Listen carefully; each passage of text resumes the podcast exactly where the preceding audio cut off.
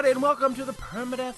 Po- oh, fuck! What episode number is this? Kinross usually knows. Uh, Um, uh, maybe if I st- sit here and channel Kinross's energy, the episode number will get to me.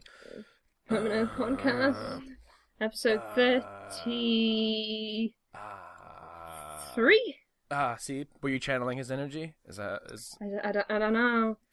Yeah, it's 33, episode 33. Welcome to episode thirty-three, everybody. The ep- you know what you you know what you could do if you reverse the f- if you reverse the first three and thirty-three, it makes an E. Um, Oh my god. it was meant to be. Uh, in this episode, oh, if you haven't already known, uh, Kinross is not here currently. His internet has um, been taken out back and uh, been dealt with um, the hard way. And That's um, one way to put it. uh, we're going to be talking about uh, what we saw at E3 as well as what we've also been playing. It's still a normal episode, but um, there's there's been an event that we haven't covered at all, really, um, on this channel. Uh, it makes a difference from the last couple of years where we've done like, I don't know, 10 live streams each time Yeah. and wanted to die afterwards And I- because it was so I didn't I didn't take part last year, and even I wanted to die just knowing you guys wanted to die. You know, it's, uh, we're all on a shared soul. It wasn't as bad last year because we only did the big three. We didn't do like the first year that we did it was bad because we did every press conference apart from the PC gaming show, Yeah, um, and it just it fucking sucked like so bad. It really wasn't good because there was Square Enix that year as well, and their press conferences are notoriously boring. So that and there's like a a, there's a lot of redundancy usually too between them. Like, like oh, I saw this game here, and I'm seeing that game again here, or you know, it's like Mm. okay, there's no point. There's nothing to react to here. But um, this year, I think it might have actually been. Um, like if if we were doing live streams for like Ubisoft, I think that it might have been like okay. I think it would have been funny Mm. if we set up to do a live stream for Bethesda and like, oh god, all right, here we go. Like, it happened at fucking five a.m. for me. Like yeah, that's salt in the. I don't understand how it was at 5 a.m. this year, but previously it's been like 3 a.m., which was a bit more manageable. But Yeah, this this we'll get into them. We're, we're gonna go down the list in chronological order. Um, and uh, for anyone listening, we're not we're not gonna dissect them like um like super analyze them, but we'll we'll go through them and, and if there's anything that stuck out to either one of us, we will uh we will bring it up. So the first one was Electronic Arts EA. Uh, for those of you guys who never knew what EA meant. um, okay. So for me, this one was better than previous years. Yeah. Uh, but still not good. Yeah. Uh, I, I think it could have been better if they were a- allowed to show Anthem at their conference. Um, like they they spent a lot of time on Star Wars, and I think A Way Out looks really great. Um, and as a football fan, I'm interested in the Madden story mode, but like just showing the name for Anthem and then oh you'll you'll be able to watch it tomorrow. It's like oh that's kind of a gasser. That's kind of a bummer. Yeah, especially when they were like, "Oh, Bioware." Yeah. I wasn't expecting the IP to even be shown this year. Um, because I know there was like a headline not long ago that was like, "Oh, Bioware's new IP is is like f- far off. It's been kind of delayed." And I'm like, "Oh well, I guess we're not seeing that at E3 this year." But no, we actually saw gameplay. I was kind of surprised, um, because I thought, you know, they've obviously been working on Mass Effect Andromeda. Yeah, So I I didn't expect them to show up at all after Andromeda is such a shit show, and they've and they, as far as I know, they never like showed Andromeda at E3 any gameplay ever. They showed it at like little events or PSX or like the PS4 Pro thing, but they've never actually showed. It was always like, "Here's what we're working on," and there was like always fancy yeah, like music and- screenshots. And, yeah, and then guys sitting at their computer. And now that I've played the game, I can kind of maybe infer that those videos of those people at their computers were them doing nothing. They were probably just on Google. Like they probably weren't actually doing anything. just Uh, on the Mass Effect Reddit. Like, what should we do? How do I make this game?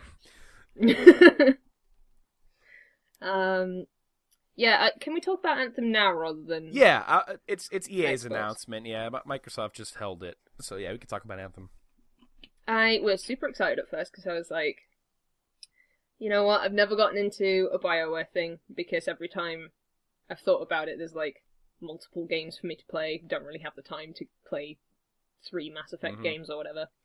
Same with Dragon Age. So I was like, maybe this is something I could get into, and then it looks like kind of like Destiny a bit, so I'm probably not not gonna Yeah. play it. it's it's totally not one of their traditional um, RPGs, which I think, as much as I love the Destiny formula, I, I, I think Anthem looks great, and I'm gonna play it because it does Hmm. look cool. But um, it's it's a little disappointing that the next big thing from Casey Hudson's team, which is the main Mass Effect creators, this is like the A team. This is like the guys who, when you think of a Bioware game, these are the one. Unless you're thinking of Mass Effect 3's ending, but personally, I didn't mind it. Um, Hmm. But when you're thinking of these guys, you're thinking of like this is Bioware. These are the guys who who know what they're doing, and it's like a direct competitor to like Destiny. And it's kind of like, oh man, I I kind of wanted to see them work with a new IP with what they've learned from Ma- unless like what we've seen is only kind of that like oh multiplayer t- i mean as far as i know the whole thing's multiplayer. It's a big open world type shared progr- like progressive world multiplayer thing. Um, Mhm. unless there's stuff to it that like it, we haven't seen yet that has that side to it that is a single player rpg i don't know though. I i feel like no it won't.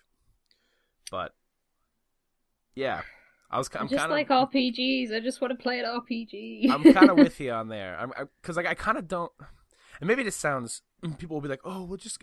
I kind of don't need another Destiny. I I got it. Like I I got one. Um, like I'm good. Uh, unless they do something like totally, totally, totally different. Um, the the area that I'm thinking that's going to be l- totally different is like they mentioned how it's going to have more of a open world system and opposed to like oh like in destiny i'm picking a planet or i'm picking an area and i'm teleporting to it and then i'm instanced in there. Um, and it's more lobby based whereas it seems like anthem is more like you're in this hub world you exit the hub world and there's this giant map and there's players all around it doing things and missions and stuff like Mm. that. So that might be where it differs from destiny but i kind of don't need another. I, I i got another destiny with a division and it uh, ended up not being as good so Yeah. don't know I don't know. I think it looked really pretty. Yeah. Oh, it looked gorgeous, and the traversal's nice. Like the movement, like flying around like Iron Man. That's pretty. that's Yeah. Pretty fun. But I'm, this is probably going to be a no for me. Sorry. There's. I'm probably gonna end up buying it. See, I, I've noticed something. I'm like really easy to market to.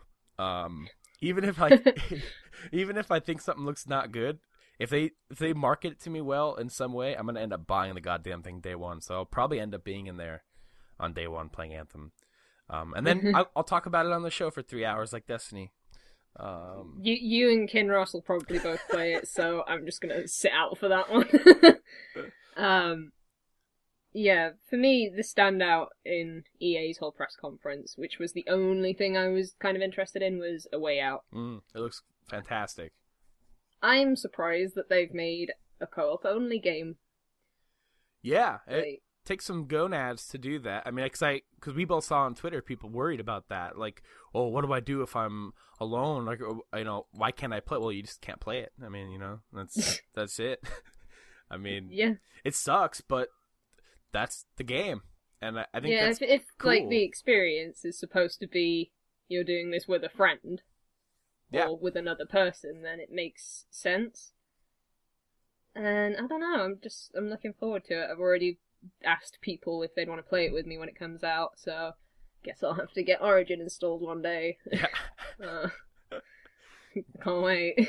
I think what I'm like looking forward to most about it is when I was watching it. Um, it's like it's a co-op game and it's made with that in mind. So I feel like because a lot of co- a lot of games have really great co-op, but a lot of them like can obviously be played on your own or with AI or whatever. Um, Mm. like this looks like they like this game would not exist, like we said, without co-op. And to me, that has some like um uh what what am I looking for here? Like that says a lot about how it's going to play, I think. Like they Yeah. A lot of effort goes into the co-op for this game. It seems like. So I'm I'm looking forward to playing that because a lot of co-op games, like even like Borderlands or like games I'll play with my friends or whatever, and it's like I don't need you guys here. Like I, I, I, I could do this on my I, own. I don't need you. You just take my loot. I don't need you guys. Um, whereas with like a way out, like you, what's really cool about it, the thing that was neat to me is that the game's always split screen. Um, like Mm. always, even if you're playing online, so you can kind of always get that perspective of the two. Because like sometimes one character will be in a cutscene, but like the other character will be there, and you can kind of walk around while your friend is in that cutscene, and you can kind of see it from the two different perspectives. Um, and it just it just looks really cool. I'm I'm really interested in playing that. I'll probably play it with my dad because the last co-op game I played with my dad was Resident Evil Five, and I I didn't really like that game, but I had fun in that game just because I was playing with my dad. Um, Yeah, that's the thing. I don't think there's a lot of like couch co-op games that are like co-op and not yeah, PvP in a way. exactly. You that know, if or, you know what I mean. or like an that or like an arcade game like Overcooked or something. Like nothing that Mm. like is a full experience that takes me through a story that I could sit there sit down on the couch with like my dad and like play through a way out and like we play through a story and like whoa like that's really cool. Um, I'm down for it. I'm Definitely. super down for this game. I can't wait to see more about it.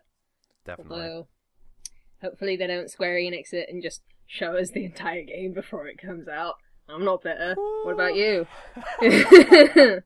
Yeah, the, those Final Fantasy DLC trailers are, are. I wonder if they put so much into those trailers because the DLCs are shorter. Like, I don't understand what those, what those, I- why I they don't do that. know. I don't think you have like for a two-hour DLC. I don't think you need a two-minute trailer. I was actually, Um, I was actually reading about it. Um, because I was, because I, I like to read about like, you know, what people think about spoilers and spoiler culture and all that stuff. And apparently, like Japan's really liberal with spoilers. Like even in their like trailers for longer games, like they just kind of don't give a shit. Like if if you watch like the Final Fantasy 12 remaster trailers, I know I don't I don't know because I don't like know anything about that game. But like if I Mm. read the comments in the trailer or like you know anything in like on GAF or Reddit, the comments are filled with like they just like spoiled so many plot points in the game in these trailers, and it's like I just feel like they don't give a shit over there. Like, I don't know what it is. Like ah fuck it, we don't care. They, the they did it in the looking. Xenoblade, the Xenoblade Chronicles X trailer. They they put in like the biggest see? fucking spoiler, and I was like, "Why is this in the trailer? I've not even Yeah. finished the game, and I can tell that's a massive spoiler. So I don't understand. I don't get it." They spoiled some Um, persona in the the one accolades trailer. They spoiled some. they spoiled some bit. I don't even know why. I, I, I think I just mostly watched it because like I watched it because I, I like see I like accolades trailers for games I like. Like I think they're usually cut pretty well and like it shows off the good reviews and it usually has some bouncing music. And with Persona, I'm like, oh cool, I'll check that out. And I watched it. I'm like, I regret checking that out because I'm only 30 hours into the game and now I know they go here and there. Like fuck you. What the what the hell, Japan? Um, I, I started watching. This is, this is a tangent before we get on to the next one. yeah. But um, I started watching the episode Prompto trailer. Have you seen it yet? By the way, Yeah, yeah, I watched it. I, Um, I It got to the point where a character shows up and goes, "Welcome, Prompto. I am your biological father," and I was like, "Fuck off! Fuck off!" yeah. I was like, oh well, that made me so mad. I just turned it off and was like, "I'm unfollowing this Twitter like that's account. a 'cause I that's, hate it." that's a good moment that like um like we know we we obviously know he has one, but yeah, like in the DLC, it's like what is the DLC gonna contain? Like that's exciting to think about. And then you just oh, I know everything that happens now. Like Yeah, even like the exciting set pieces where like you're riding a snowmobile and stuff. Like that'd be kind of cool if I didn't know these things were gonna happen. Like as and the thing that pisses me off the most is everyone's like, "I'm gonna cry so much during episode Prompto. This trailer was amazing," and I'm like, "Fuck off!"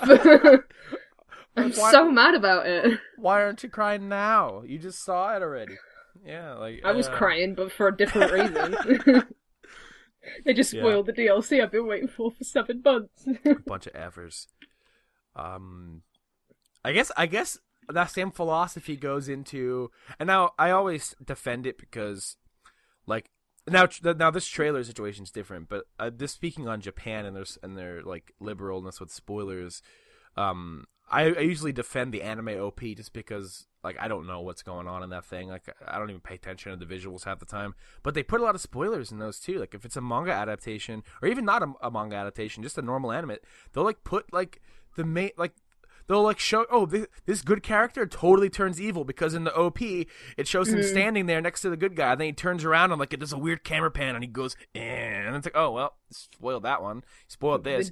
You spoiled that that enemy's in there. You spoiled this this this. Like wow anime. Spoilers. God. The uh, second OP for JoJo's Bizarre Adventure spoiled so much, and I What was like, "Oh, that character died! What a shocker!" what the fuck? Maybe i just maybe I was just born in the wrong country because I'm like I'm really ba- I'm a big baby when it comes. I'm a I'm a spoiler baby big time. I cry a lot Yeah. for, spoilers. I I Considering I'm I got mad over a fucking trailer to the point where I was like, "Fuck you, Square Enix." I don't know. Like, I feel like I can be annoying with with spoilers. So like I maybe I I'm the same though. I Like need to be I hate it. They like they showed off twenty minutes of Life is Strange before the storm, and I'm like, why? Why? Why? Yes. Why would you do that? they're story heavy games. I like like even the amount that they're showing with Detroit Become Human. It's like, all right, could you just release that fucking game before you show the whole goddamn thing at E3? like, holy I'd say Christ! uh, uh, uh, they did the same thing with No More Heroes 2 as well. Because I was like super excited when that game was coming out. I just really, really wanted to play it, so I was watching all the trailers as they came out, and I realised when I'd finished the game when it actually came out here, I've seen all the bosses in fucking in fucking trailers. Like literally every single one has been in a trailer of a description, and it sucked. I've been kind of spoiled on Nier, and the, the one thing it has loads of spoilers in it. Now, again, I, I, I figured as much, but the intro video in Yakuza Zero, the thing that plays when you put the disc in, like every time you boot it up, like with its fancy little OP, Mm. there are so many mo. Now, I, I didn't know the context of any of them, but after I beat the game and I watched that video again, I'm like, holy shit! They literally show a scene from the very last mission, and like, it's like, why? Why did you do this?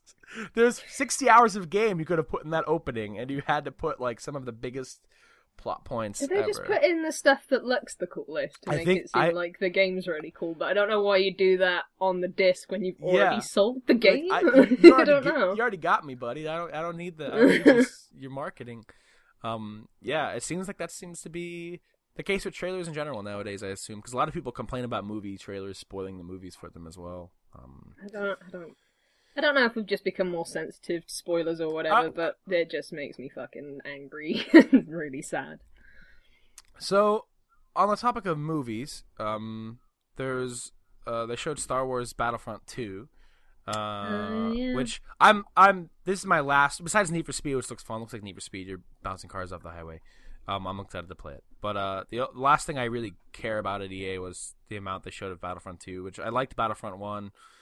Um, it's just missing a lot of stuff to do, and and you know they they took a lot of shit for releasing the game in that state and then also selling a fifty dollars season pass. So they're kind of rectifying a lot of that with Battlefront 2 by launching with a lot of stuff uh, across all eras of Star Wars, and also all the DLC is free, which is the way that I want FPS games to go nowadays. I'm sick and tired of Mm. map packs. I love Battlefield 1. I love playing with my friends, but every time I boot it up, I am reminded of the fact that I am like $50 behind in content, and it drives me nuts and I it makes me mad that they released Battlefield 1 before EA decided to move into the Overwatch model of DLC um, because I Mm. think if Battlefield 1 came out this year, there would be no map packs because they see how well it works for Titanfall, they see how well it works for Overwatch, they see how well it works for Rainbow Six. Um, See, they gave a lot of like a lot of people gave Splatoon a bunch of shit for releasing maps that was, a, slowly over time, That was a great model. Um, and I don't understand why because the player base was never like cut off into Yep. two different sections. Like, I don't, It's- I don't get it. it's a really important philosophy for FPS games, and I don't actually understand why it's taken them this long. Like a lot of the big publishers, this long to kind of catch on to that because it's always been kind of a thing with PC shooters where they don't segment the community up into people who have the DLC and people who don't have the DLC, or people who have one DLC and don't have the other DLC.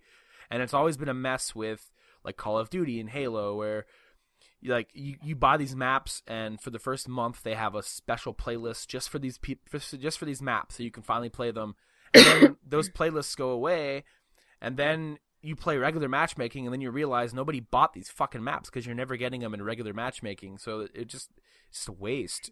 So knowing that battlefront 2 all that stuff will be free. There will be loot boxes that is confirmed and i'll take it. I got, I got probably a little bit too excited when Darth Maul was uh, being shown off. Like, I am a heathen, and I really like the prequel episodes. hey. So, like, I grew up watching Star Wars 1, 2, and 3 rather than 4, 5, and 6. So, there's a soft spot in me for episode 1 in particular, and uh, I was really excited that Darth Maul was in it. I Made have me a little bit of, uh, interested. I have lots of family members who love the the prequels. I haven't seen the prequels, which is You um, haven't seen the prequel. I only just watched Star Wars uh, two years ago. Uh, when for before Force Awakens come out, my entire life I had never watched a Star Wars movie, and I'm like, maybe I should just get into this because I feel like I'd like it, um, and I do like it very much. But I haven't seen the prequels yet. Um, but I want to watch some. I watched the original trilogy with my friends, and I want to watch the prequels by myself. Um, because I don't know what they think. of the Everyone will just be giving him shit. They'll just be Yeah. like, this is the So. I want to watch them by myself, and maybe they aren't the greatest, but I, I, I don't know. My cousin, who I trust, says they're like, like they're whatever, but like they're still fun Star Wars movies, and like I'll, um, I'm down. I my standards aren't that high for movies in general. Like, I watch a lot of shit movies, and a lot of shit movies are my, are my favorite movies, so I don't, I don't really care. You'll probably fucking love the prequels then. They're pretty bad, but I'm uh, I've seen bits like and them. pieces, like the the sand line that Anakin says to uh. Keira Knightley's character. I, I've seen Keira clips. Knightley, Yeah, you mean Natalie Portman? Natalie Portman. Fuck. I, I feel like I get those two confused more regularly than I should. they Like- don't look that similar, do No, I don't think they do. Uh, but yeah, so I'm excited for it because the the visual Battlefront 2 looks beautiful. I assume that location that they showed off is from one of the prequels, the city they were in, and it just looks so nice. And um, Can I? Can I? Can, can we talk about? Oh God, what's his name? The YouTuber that was presenting. oh, uh, Jesse. I don't know his full name. I Uh, don't know, but oh, he wait. just looked. Was it the the Need for Speed guy? Is that what you're talking about? Yeah, yeah, I think yeah, he yeah. was Need for Speed. I just remembered him because they had like a bunch of YouTubers playing Star Wars, so I don't know. Hey, I'm here to talk about Need for Speed. I'm a YouTube creator, and I, um, let's bring on my homie here to tell you about the game. I felt Why? awful.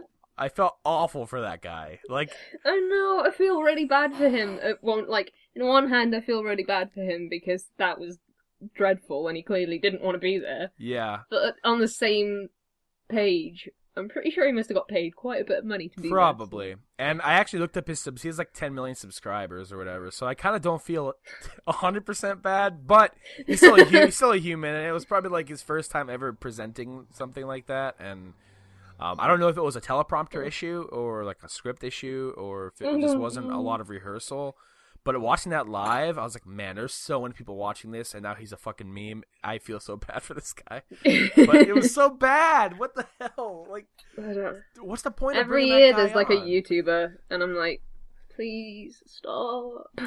I don't even know what he has to do with Need for Speed. Why even bring that guy on? He was the only like guest presenter in the whole conference. Like, why was he even there? I don't. Besides, mm. besides the Battlefront stuff, they. But like, he was the only guy who presented a game in the main show. Like, who wasn't a member of EA? And like, why him? Like, what the fuck? Maybe they think he appeals to the fast racers. I don't know. I don't know what that means. But man, Maybe he's got a car that's like it goes fast, and that's what he like makes videos about. I don't know. All right. So Microsoft. Um, I was kind of surprised by how much stuff I was interested in same. in this. And- Um, the uh, exciting part is that a lot of stuff they showed. Um, Microsoft, I just want to preface before we talk about any of these games. Microsoft was very tricky, very snaky with their use of the word exclusive. Um, they have they have their console exclusives and like their platform, like PC slash Xbone exclusives, but they had a lot of launch exclusives shown in this conference, and a lot of those games, like Black Desert or Player Unknown Battlegrounds, um, all of all of those games are also coming to PS4, um, which is happens every year though. And Yeah, super and- sly and it was it. was smart. It was a smart uh, thing to do because I mean, even in general, even without that, even though there are, even though some of these are coming to PS4, the Xbox's lineup is pretty fucking good. I, I think. Um, I am so excited for Metro. Yes, that that th- this was one of those years where it was like, oh man, th- you know, I usually don't get that hype from Microsoft because they show off their franchises, Gears, Halo, Forza, and like you know, they they did do that for the most part this year, minus the Halo and Gears. But a lot of the games I like so minus all of them. yeah, so- besides Forza, um, I, I'm excited because like a lot of these games I will ha- get to play in some fashion, and they showed a lot of really good multi-platform stuff like Anthem and Metro and and um, it looks good. I Stuff will looks good. say, I'm not like super happy with them being Xbox and Windows 10 exclusive because I don't want Windows 10. yeah, Um, Yeah. I want to stick with Windows 7 pretty bad. and it'd be nice to buy some of these on. Steam. I want to talk about this while I remember it. Why the fuck is Age of Empires HD or whatever it is Windows 10 exclusive? It's a 20 year old game. Why is it Windows 10 exclusive? Anyway. that's that's kind of a strange thing, like where like the OS is like a platform um to some of these games. Like I don't It's I don't quite get it. It's weird. fucking sucks, and I don't like it. I just I want to play my games on Windows 7, but I don't know how much longer I'm going to be able to do that for because Yeah, I don't know. Phil Spencer's Phil Spencer's snuffing it out.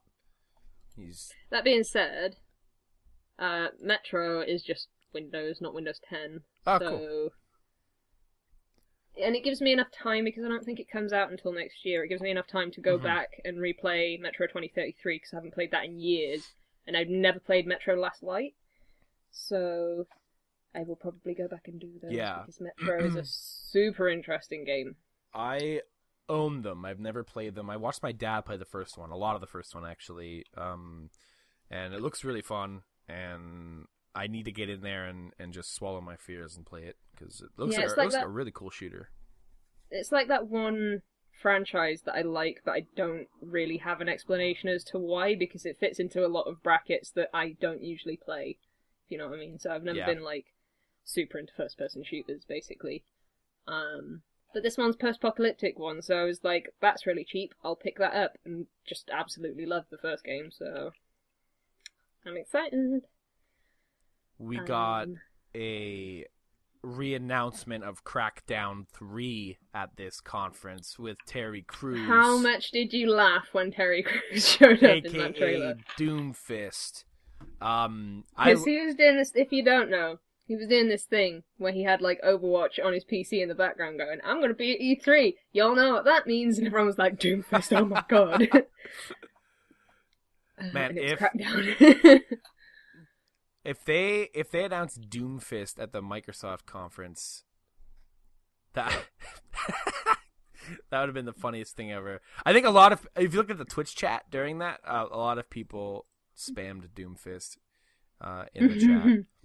Also, There's let me no know, way that he can't be Doomfist now. let me know if I sound weird or if we get a delay at all. Um, uh, I think my internet's starting to kind of like poop poop it. No. Um, No.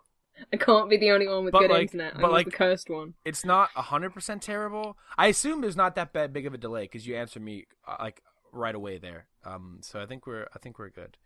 Um, Okay. but uh, but yeah, Crackdown three. I don't really have much to say on Crackdown three aside from the Terry Crews announcement. Um, I like the first game, Can't believe it's fucking happening. but yeah, it's finally coming out. That's like this has been like their Duke Nukem forever. Um, yeah. so I hope it's good. I hope it's good. I hope all these games are good. I, I don't really wish ill will on anybody. Um, oh, you know, the most obvious fucking thing was this was the Scorpio. Um, Oh that, shit. they, oh yeah. they, they kicked their they kicked their conference off with the Xbox One X.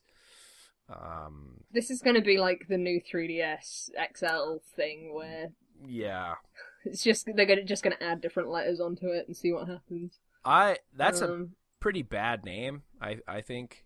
Mhm. Um, because I was thinking, I was listening to him say it, and then I'm like, man, if you have a lisp and you're trying to buy one of those two consoles, you're gonna be able to buy it. But like, just the conversation, like, I I'm not gonna I'm not gonna make fun of lisps on the show. I'm not gonna make a lisp, but like, they know what I'm talking about.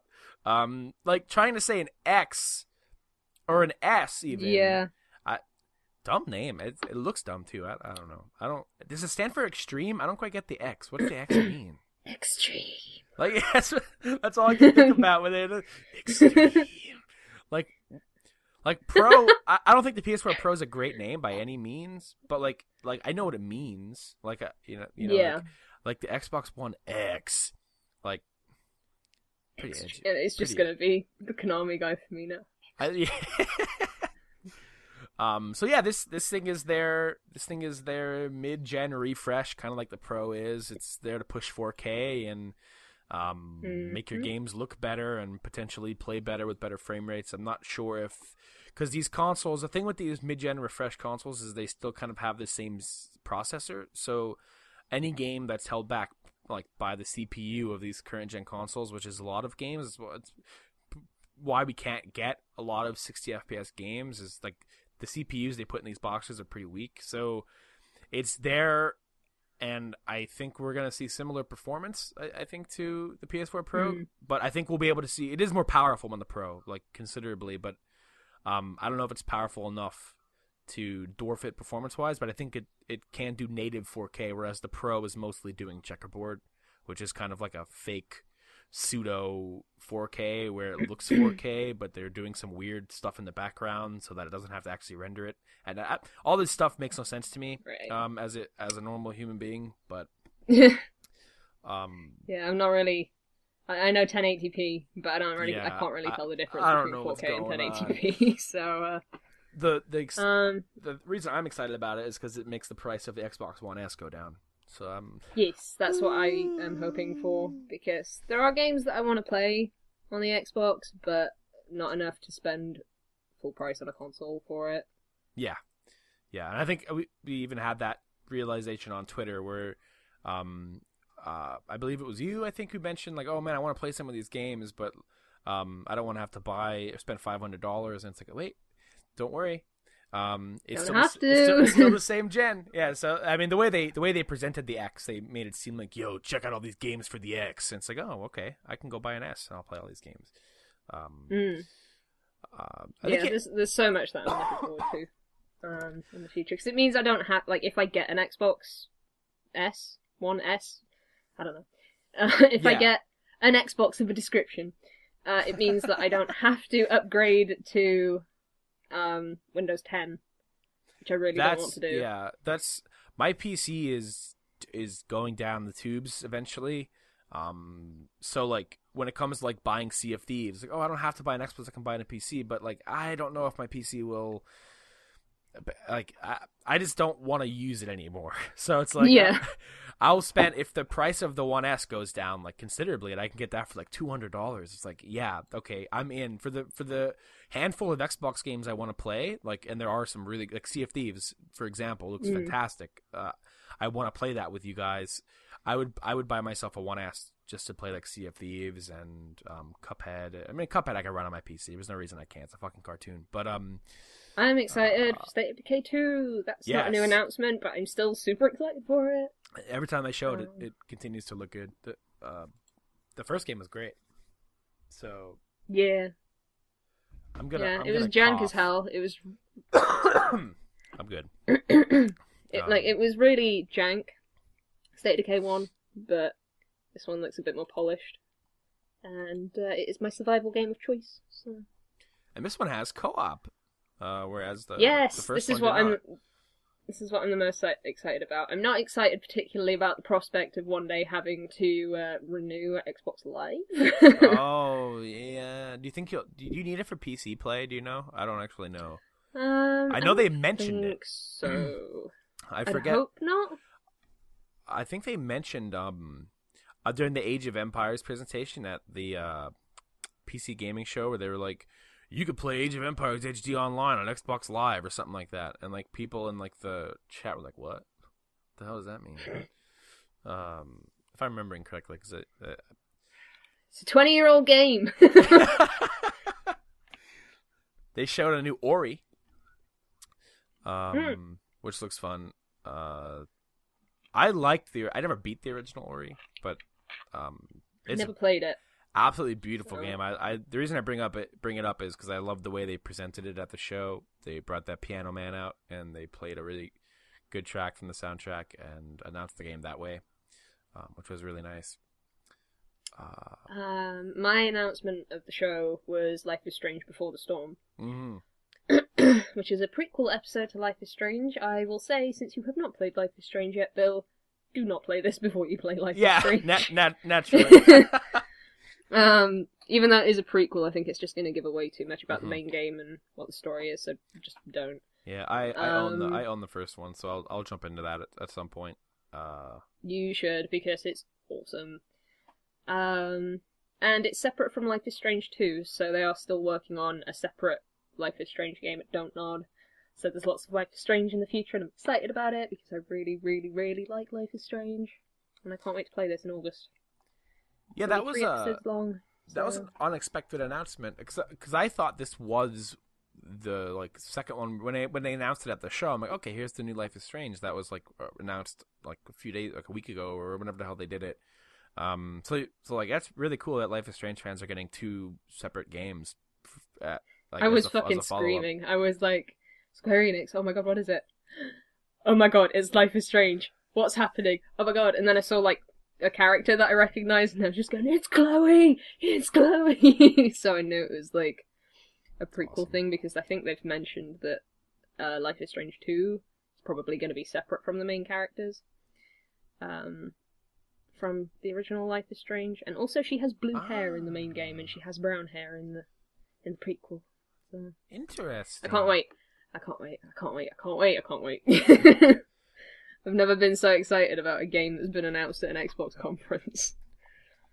Is there anything else at Xbox that um because other stuff that for me is stuff that like was either shown somewhere else or I, I can talk about it during Ubi like Assassin's Creed like I'll bring that up during Ubisoft yeah, I, and th- I think that's about the same for me. Middle Earth like I feel like we've talked about Middle Earth it looks like more Middle Earth I'm excited about it um I'm gonna play the first one soon. Woo! oh yeah I got it real cheap in the Steam sale it's really fun I think you'll enjoy I think you'll enjoy it uh so we'll move on to, to the best conference. conference of the show.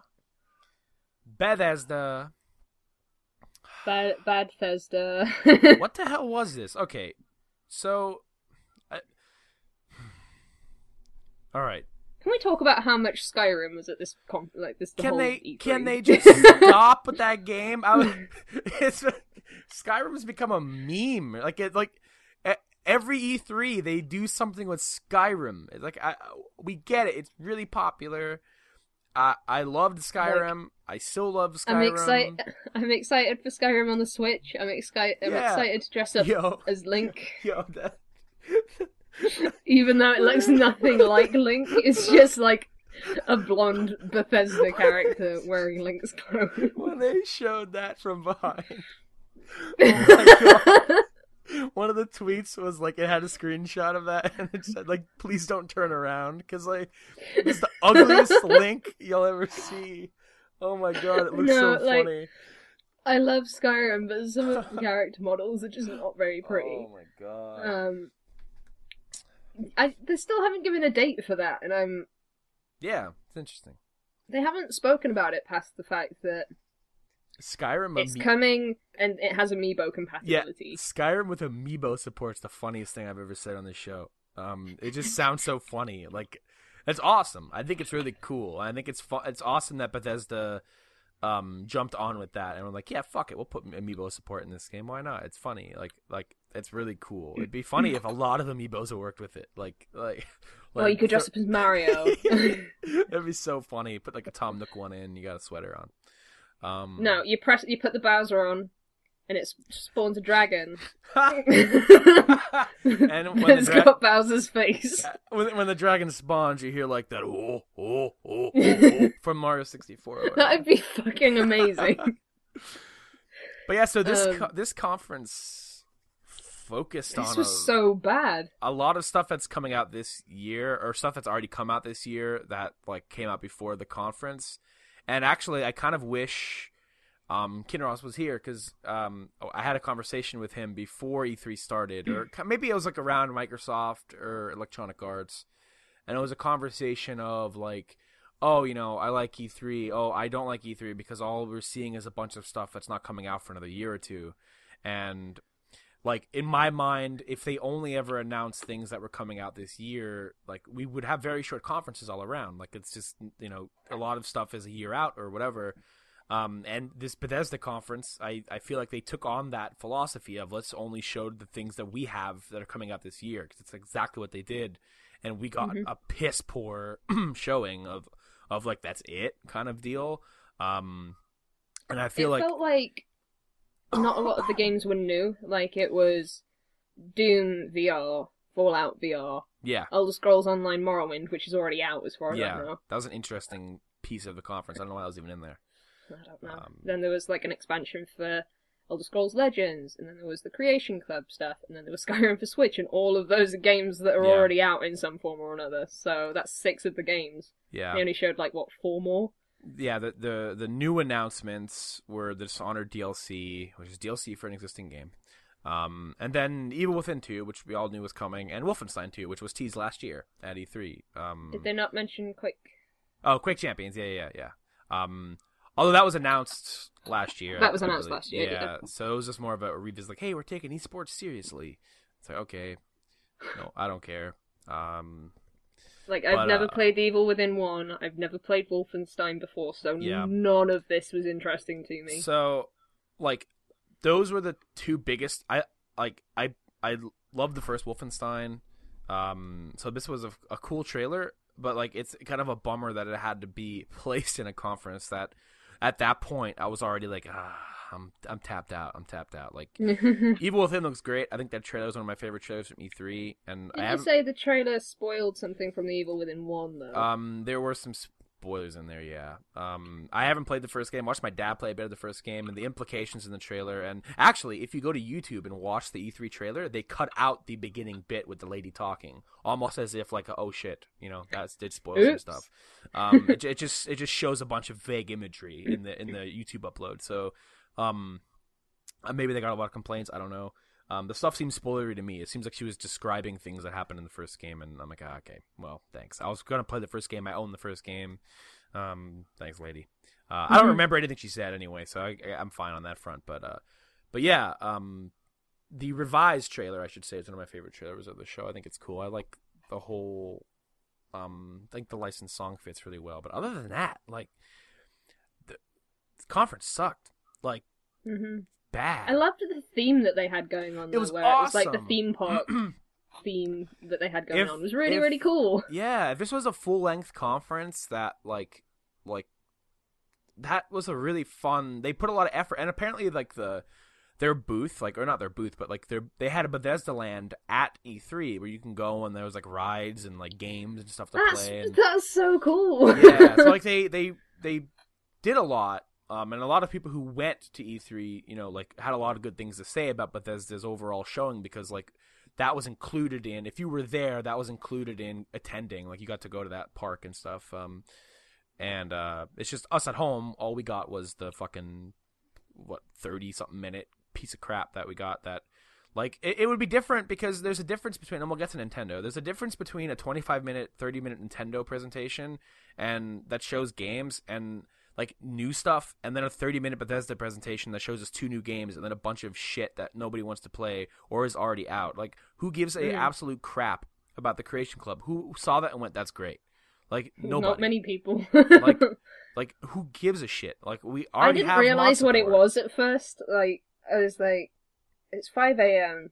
I think they're trying to charge me for mods again, but I'm not sure. Yeah, so I'm, it's I'm like just they- going to ignore it. they went back to the drawing board and repackaged that crap. And then the uh, the Elder Scrolls Online. I don't hate the idea of paid mods, though. I will say because people put effort into mods Yeah. and should get some compensation if people want to give it.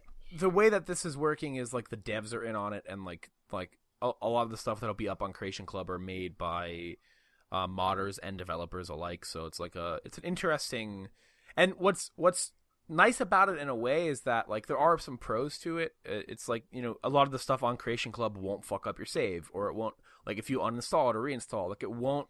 Ha- Right. come with the same baggage that some mods come with. We're like, oh, I upload this super overhaul mod, and then it breaks my whole game. If I want to either start a new game or delete it or whatever, I got to reinstall the whole package, and it's just a whole mess. Um, this seems Hmm. more carefully implemented, like more like safe mods. Only your there's a price tag on them. Um, That's prob- that's probably for the best. I'd I'd pay if mods were easy and weren't going to Yeah. fuck up I guess saves. I guess we'll see how much they charge too. Like if, if they're charging a DLC price, like or if it's like oh some mods are two dollars, or you know I, I can't imagine they're going too high on some of these. Or Well, no one's no one's going to pay like crazy amounts of for Yeah. a mod. and then the ESO announcement bugged me because I'm playing ESO and I'm loving it. I'm loving Morrowind a lot.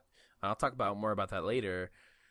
But like, th- when they bring up this expansion that's already out, like they're not doing themselves any favors because a lot of people see this game and immediately hate on it no matter what. And I think Mhm. when people are already angry at this conference and you announce or put, carve out a piece of it to talk about something that just came out a month ago, like you're making more mud for yourself in terms of how people are gonna sling at this game. Like it's it's like a it was bumming me out. Uh, uh, and then they s- stuck in two DLC announcements at the end of the trailer, which I didn't even see because I wasn't looking at the trailer at that point. It's like, oh, it's Morrowind. I, I, I get it. You have lots of players, and it's great. Like I, am looking away, and then they announced two DLCs. Just make it the announcement of those two DLC packs. Announce a roadmap. I don't understand what the point of that was.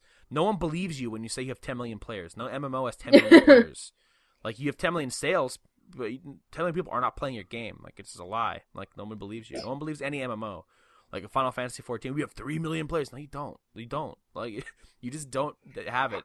And it's like no one believes you. Everybody in the comments never believes that. Stop using that as marketing. No one like no one Why is that like appealing anyway? like oh, I'm playing the really game overcrowded. Yeah.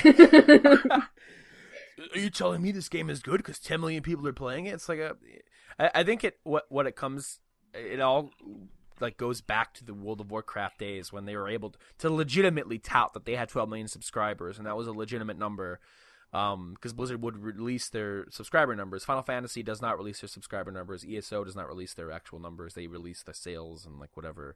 They registered accounts. Like when runescape we have 60 million players. Like i can see your concurrency numbers. You don't. Like you're lying.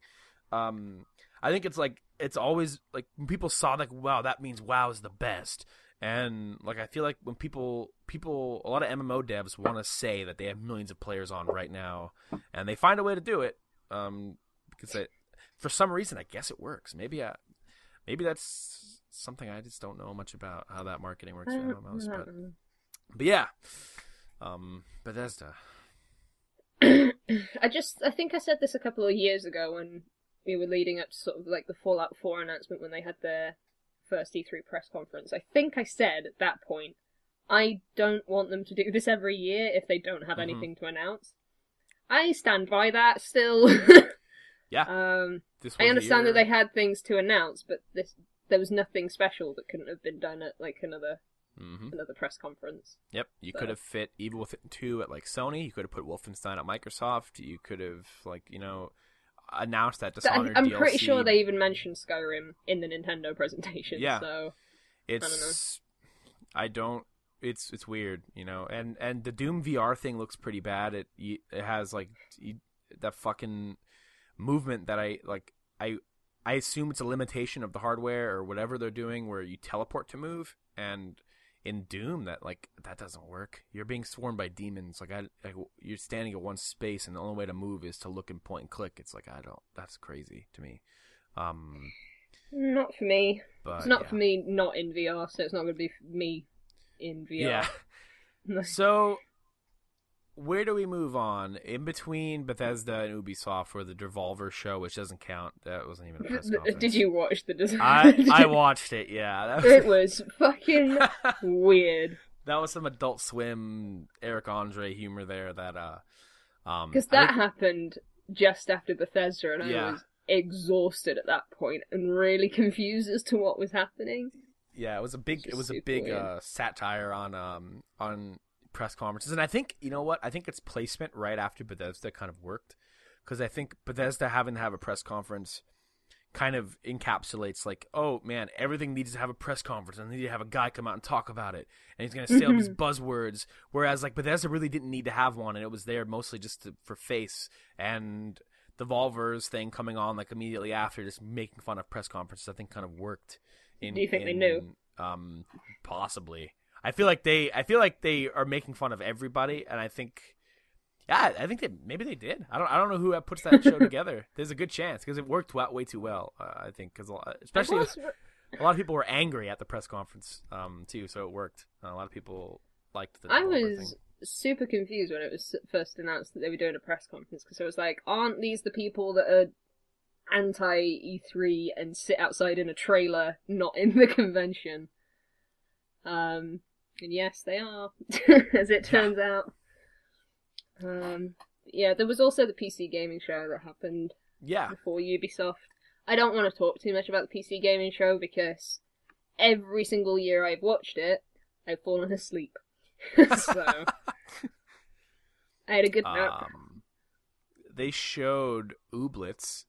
Um, I had never seen anything about Ooblets before this. was the extended like footage of Ooblets was that Microsoft or was that PC Gaming Show? It was PC Gaming Show, right? They had the de- they had Show, the devs come out. Yeah, yeah, yeah.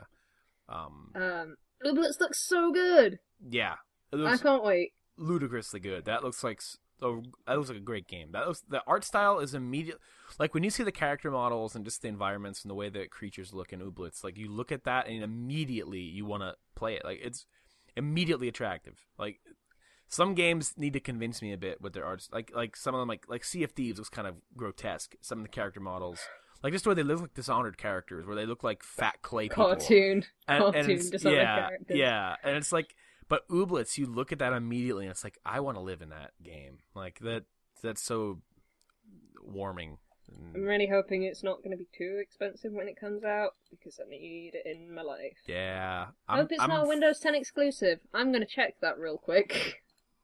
It says Xbox One Windows on the website that I'm on, but I don't know. Windows But that that could mean Windows 10. It could mean anything, I guess.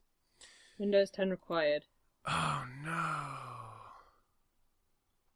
Uh, Welcome to Ooblets. uh, they're not sure about what the Windows version requirement will be. Oh, yet, okay, cool. So, please don't be Windows 10 because then I can't play your game when I really want to. Ooblets. What uh? Is there anything else at this uh at this show that um Um, Stuck out at you. anything new particularly. Wargroove looks cool. Mhm. Um, that's coming to Switch too, right? yeah, it's like a Fire Emblem inspired game, which is super cool. Uh, I fell asleep during Sea of Thieves, and I woke up during Age of Empires. So I, I actually missed Wargroove. I'm just seeing it on the list. so um, I've seen Tunic. Tunic looks kind of cool as well. But Sweet. that's it. That is it. And I just don't want to talk about Age of Empires Definitive Edition anymore. I just don't want to do it. I like I like that they do this. I don't typically care about the PC gaming show, um, but for people like who do like the cool the format of the PC gaming show, I think is very well executed, bringing developers on for every game and talking to them.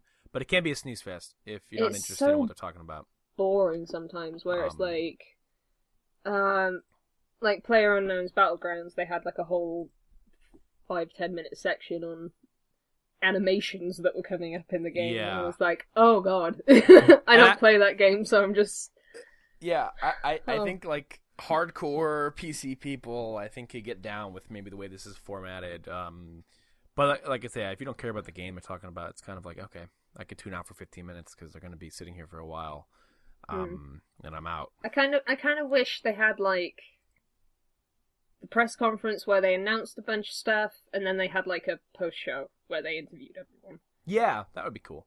That'd be that'd be a good way to do it. kind of like what nintendo does with their treehouse thing Definitely. but with developers. So I don't know. That's just me, but I don't have like the will to stay awake through an interview about Yeah. animations coming I- up in a game. Personally, I typically don't even watch it. Um, I turned it on this year just because I wasn't doing anything. I'm like, I'll put it on. I'll put on the PC gaming show. Why not? See what they're doing. And the Age of Empires announcement was really funny because like, they bring this guy out and like, oh, uh, like oh, I'm I've I haven't made a game in forever, uh, and, and it's like, oh man, like everyone's getting hype, like yo, he's a, he's the guy. I don't I don't I don't know, I don't know how famous he was, but he seemed like people knew who he was. He's the guy, and then he announces the remaster, and it's like, oh, that's I exciting. probably would have preferred an Age of Empires three, Yeah, make it make a new one. Like a, and I I don't know why I'd be excited about Age of Empires Definitive Edition when I can run Age of Empires two from Steam on my PC, no Yeah. problems. Like I play it still now. Um, and I really like that game, but I don't need to get Windows 10 and a version of the first one. Like, really? I'm not. Played on Xbox Live. Fuck off. Ubisoft. Ubisoft had a pretty good conference, I think, in my opinion. Uh, I was worried when we first knew that Aisha Tyler wasn't going to be hosting because Mm, um, yeah. for all the memes and whatever, I kind of like her a lot. I think she's super cool. For sure. But this one worked really well. Like it was smooth. Like it just went from game to game. There was no like flat faff in between. The the really good.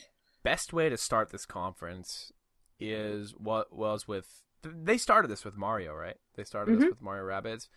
There was Yeah. a lot there was so much to love about that Mario and Rabbids presentation besides the game itself looking awesome and I really want to play it. Uh but there was a a really good vibe set and I, and I, I it was probably my favorite moment of the whole E3 is when one you saw I, the developer. yeah, the Yeah, one I love the guy who runs Ubisoft. I forget his name. Yves. Yves. I, yeah, Yves. that guy is infectious. I, I love listening to that guy talk. But like setting the tone of this conference, you bring Miyamoto out. He comes out like a wrestler. He's got a gun. He comes out. He's everyone's hype as hell. Like holy shit, we're we get to see Miyamoto on stage at E3. When's the last time that happened? Um, Mm. he comes out and they talk about this game and and you know Ubi you know before this presentation a lot of people were giving the Rabbids game shit and um you know one where people some people don't like Rabbids some people don't think mario fits with the Rabbids whatever whatever um i don't have strong feelings one way or the other towards the Rabbids if there's a good Rabbids game i will play it i don't hate the Rabbids they don't bother me I really like the Rabbids. I think they're Um, really funny. I- it's I- like my it's my minions. That's I- how I feel about it. I love everything I've seen, like and, and like everything in motion and just the the physical humor of them juxtaposed Yeah. next to the Mario characters. I think is so funny, and I I, I there's something about it that is just so charming, and then put that next to the developers' reactions and like the the creative Oh, director of the game crying as like Miyamoto's up there talking. Like this dude got to make a Mario game. Like how like n- like, Not that's any no Yeah. Westerners ever get to say that. That's a dream. Like like he didn't just make a Rabbids game; he made a legitimate Mario game that is a Switch exclusive that is getting tons of hype and it looks really great and like it, it looks awesome. Like I I think it looks really good. Like I like the combat system. It's got a little XCOM and Fire Emblem in there. I I like Mm. ah, I like I like I liked everything about what I saw of Mario Rabbids Kingdom Battle. Like I can't wait for it. I'm so pleased that it's coming out so soon. It's only like a month, two months away. Yeah, about two months away. Another uh, another nice game to throw into the Switch's first year. Um, Can't wait. Can't wait. Which is your favorite Rabbid, though? That's the question. Peach. I like the Peach Rabbid. Um, I like I like the Luigi Rabbid because his shirt's too long. There's, I loved the the. I've am I remembering correctly? The the first the moment that I like immediately was like, okay, this won me over in two seconds. Um, like when the Rabbids kind of, like when Peach Rabbid saw regular Peach, I think, and she kind of walked over to like size her up. Like there's something so funny about that to me, and like this is adorable, and uh, and there's a really good render on Twitter. Um, well they well they they released it. It was an it's an official render of Rabbid Peach taking a selfie with regular Peach. Um, and there's just something about that picture that like I just I love it. I don't care. Like I, that's so good to me. Like I just, one Princess Peach is in, involved in a selfie. Um, and two, like it, I don't know. I'm gonna I'm gonna find that There render it for is, you. yeah, Oh, you found it. it. Okay, yeah. I I love it. I I absolutely love it. Um, Uh, so have yeah. you seen that Peach Rab- uh, Rabbid Peach? Sorry, has an Instagram account. Yep, yep. I follow it. it's so fucked up. Some of the stuff on that is so messed up. It's it's weird. I um, I don't know. I love it. I couldn't be more hyped for that game. That was a great way to start the show. A Great way to set the tone. Um, and then everything else they showed, like, pretty good. Like they're pretty good games. Like, um, I never played the Crew one, but the Crew two looks great. Um, I'm into racing and air, sea, and land is is a cool take on that. It's open world, United States. I like just driving around. I've been in the mood to just turn on GTA and drive around. Um, Skull and Bones looks cool. That's like their pirate for honor, which I'm sure I'll buy it. Again, I'm easy to market to. Um, Can you hear me? yeah. Uh, now I can. Okay. okay, I was just shouting about Skull and Bones there. Oh, yes, yeah. It Um, didn't come through. It didn't come through. I realised when you were carrying on talking, like, I hadn't said Yeah. anything, that something had gone wrong. Yeah. Um, uh, Skull and Bones looks fucking awesome. I'm so excited about it. Yes. Um, I said on Twitter before they said anything about Assassin's Creed 3 or Assassin's Creed Black Flag or whatever. I said if this is anything like the ship battles from those two games, I will buy this game. And then the trailer finished. The dude went on stage and he went, "This is like the Assassin's Creed naval battles, but a little bit better." And I was like, "Well, I guess I'm buying it." Um, I've signed up for the beta. Uh, it's gonna be a while away yet, Yeah. but Hey. I have wanted like Assassin's Creed naval battles in a video game just on their own for a really, really long time because those were some of the best parts of three and four in my opinion. So Yeah, I've heard I've heard really good things about the naval combat in those games. So seeing them kind of take on that, oh, let's make a multiplayer game set in this time period, like with For Honor, which I, I enjoyed, and seeing how that's working with Skull and Bones and seeing the ship combat and that it, it just looks really slick too. I, I think it looks awesome. Mm. Um, I will say I do hope that it's not just online multiplayer. um, I think they I think they mentioned uh, I think I saw a headline that it's going to have a full campaign. Um, yes. yeah. Okay, I'm good.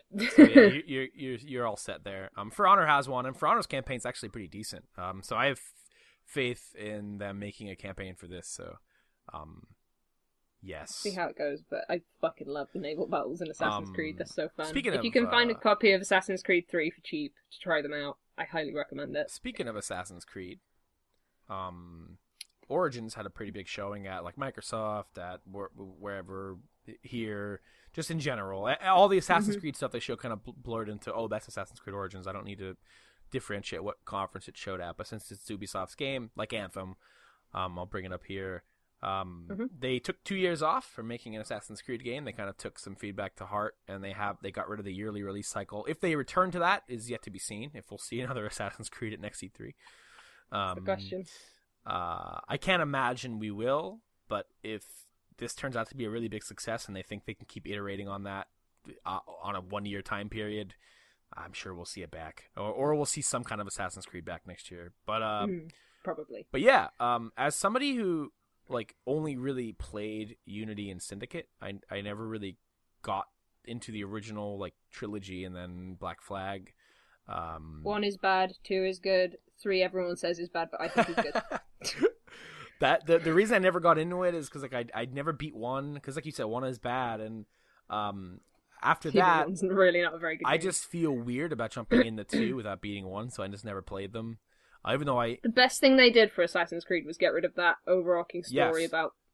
Uh, is it Desmond- Desmond, Miles Desmond or Miles Miles. Desmond? Yeah, Des- Des- forgotten the way his name goes. Desmond Miles um yeah because it's that was the best thing they did for the franchise. because you had to play previous entries to know. I mean, to know what's going on in his story. I mean, technically you could play through Ezio's stuff without having to, but like, That was the thing that sucked the fucking most, though. Was I went, I'll play Assassin's Creed One. Okay, I, I managed to do that somehow. Play Assassin's Creed Two. Okay, that was good. I'll play Assassin's Creed Three. What the fuck happened? Like the story doesn't make any sense because I didn't play any Brotherhood or oh Revelations. yeah, Because I forgot they did that. I forgot they did that. They they fucking released non-numbered, like they Kingdom Hearts did. Like what the hell? Um, I don't even know. Like- if you asked me to list the the Kingdom Hearts games in chronological order, it's it's uh, I would, I would not ex- do very well. Um, but so for Um, Origins, yeah. uh, from somebody who's only played the, those two games, and and generally what I'm reading is that Origins is, looks pretty favorable among a lot of people. I think I think it looks pretty Mhm. good. Uh, the combat system is tuned up a bit differently now. They it's not as Arkhamy as like Mordor and the previous Assassin's Creed games, where it, it- the combat kind of stays a little more over the shoulder, a little bit, a little more closer to the action, um, which I will say is nice. the com- the combat in this looked pretty nice. Um, but I'm a little bit wary because when I demoed Syndicate, I really didn't like the combat. Like I had like a 20 minute demo with Mhm. it. That's all I've played of Syndicate, and it was very very different from the combat in like the original trilogy or whatever. And I didn't like it. Yeah. So because I demoed it and I had a bad experience with that demo, I've been really like weary about getting back into Assassin's Creed because I like the franchise. Um, I think they're very interesting historical games, even though people don't like them or whatever. But Egypt is one that people have been asking for for a pretty long time, so And I maybe they'll do China next. Who Ooh, knows? That'd be awesome. That's the that's the the hype about Assassin's Creed that like will never die is that like they're the it's the only franchise really that allows you to explore these time periods like the to the extent Mm. that they let you do it like getting to explore like the Revolutionary War or Italy or where It's a bit. the first game It can was be Rome, a bit right? like. first game was Rome. Uh, no, the first game was the Crusades. In, gotcha, gotcha. uh, Jerusalem or wherever. Um, the thing that I noticed the most is like Ezio is the most Gary Stu dude ever. It's like he's been written into this fan fiction where he's best friends with Leonardo da Vinci, and there's all these like really prominent figures in Italy. I don't know. So, sometimes it's weird. Yeah, yeah. Um, It's the same with Assassin's Creed 3, to be fair, because you're best friends with fucking George Washington in that game. So. it reminds me a bit of um, the show uh, Sleepy Hollow that uh, went down the shitter pretty fast. But it was a show about Ichabod Crane, um, who is not the same Ichabod Crane that like is in the original story of Sleepy Hollow, but he was like a member of the British Army who defected to the Americans, and he became friends with like George Washington and Thomas Jefferson, and somehow he got he died and got teleported to modern day United States. Um, and he was pro- prominent and present during a lot of major moments in U.S. and British history. And like, oh, there's this guy Ichabod Crane's there again. Like, that's what it reminds me. of. like, oh man, I'm I'm the homies with John Adams, like that kind of stuff. But um, That that's an inevitability. Yeah. Inevitability with uh, Assassin's Creed, unfortunately, I- but it is a little bit Yeah, funny I- when you think about it. I think it's kind of fun. Like you, you know, like that take on history. Like, oh man, like that's funny. Like you know, this figure shows up, and this entire time they've been friends with an assassin. Um, maybe this actually happened. Uh, but uh, but yeah. Um, Um, I don't think I'll be picking up Assassin's Creed Origins straight away because I'm pretty sure it comes out on the same day as another game that I want to pick up. I just don't remember what game. uh, Games I in think- 2017. I know it comes out in like October, I believe. October is stacked. That is a stacked month. Um, Does it come out on the same day as Mario? um, It might come out on the same day Mario. as Mario. Oh yeah, of uh, Mario Odyssey. Yep, yep, yep, yep. Same date. Yeah, it does. Yep. Same day. That's why I'm not buying it immediately. But it will also give me the chance to maybe ask some other people's opinions on uh, I will probably grab or it not. that day. Um, I think it's Wolfenstein, Assassin's Creed, and Mario on one Yep. freaking day. hmm What the fuck? Got to get in before that Christmas period, I guess. Um, know. the next game. Well, actually, maybe not the next game. Oh no! Can we talk about the seven hundred dollar edition Oh. of Assassin's Creed Origins? yes. Who What, what the f? Likes this character enough to spend seven hundred dollars on a statue that's over? Is it over a meter or just under a meter tall? Uh, It's big, whatever it is. yeah. It's fucking huge. Seven hundred. Who does that? Is it seven hundred dollars or is it seven hundred pounds? They'll they'll be like they'll be budgeting for that starting now. Um, like um oh, uh, uh, special edition. seven hundred ninety nine ninety nine. Six at seven hundred, whatever that British symbol is. So it's eight, uh, it's uh, pounds. Um, okay. Um, it's eight hundred dollars. yeah, yeah. I'm looking at it now. Dawn of the Creed Legendary Edition. It's so fucking ridiculous. Wow. wow. I'm sure people there are some people who love Assassin's Creed that are Yeah. super into this and are loving it, but I've never been like I really like this character before I played the game, so I'm gonna pre-order this edition of it. Like, why? Crazy. I don't think there's any game series I would spend seven hundred dollars on a special edition for. Um, Mm, I could see myself doing it if it came with like a one-to-one scale Mm. of a character that I liked from a previous game. That's the sort of stuff. Like if it was a sequel to Final Fantasy 15 and it came with a life-size Prompto, I'd be like, yes, please. um, so Yeah, that's insane. That's absolutely insane. Um, the next thing, I, I don't really know how much to say about it, but I thought it was a cool announcement, and I think it could be a cool game. Um, is Transference.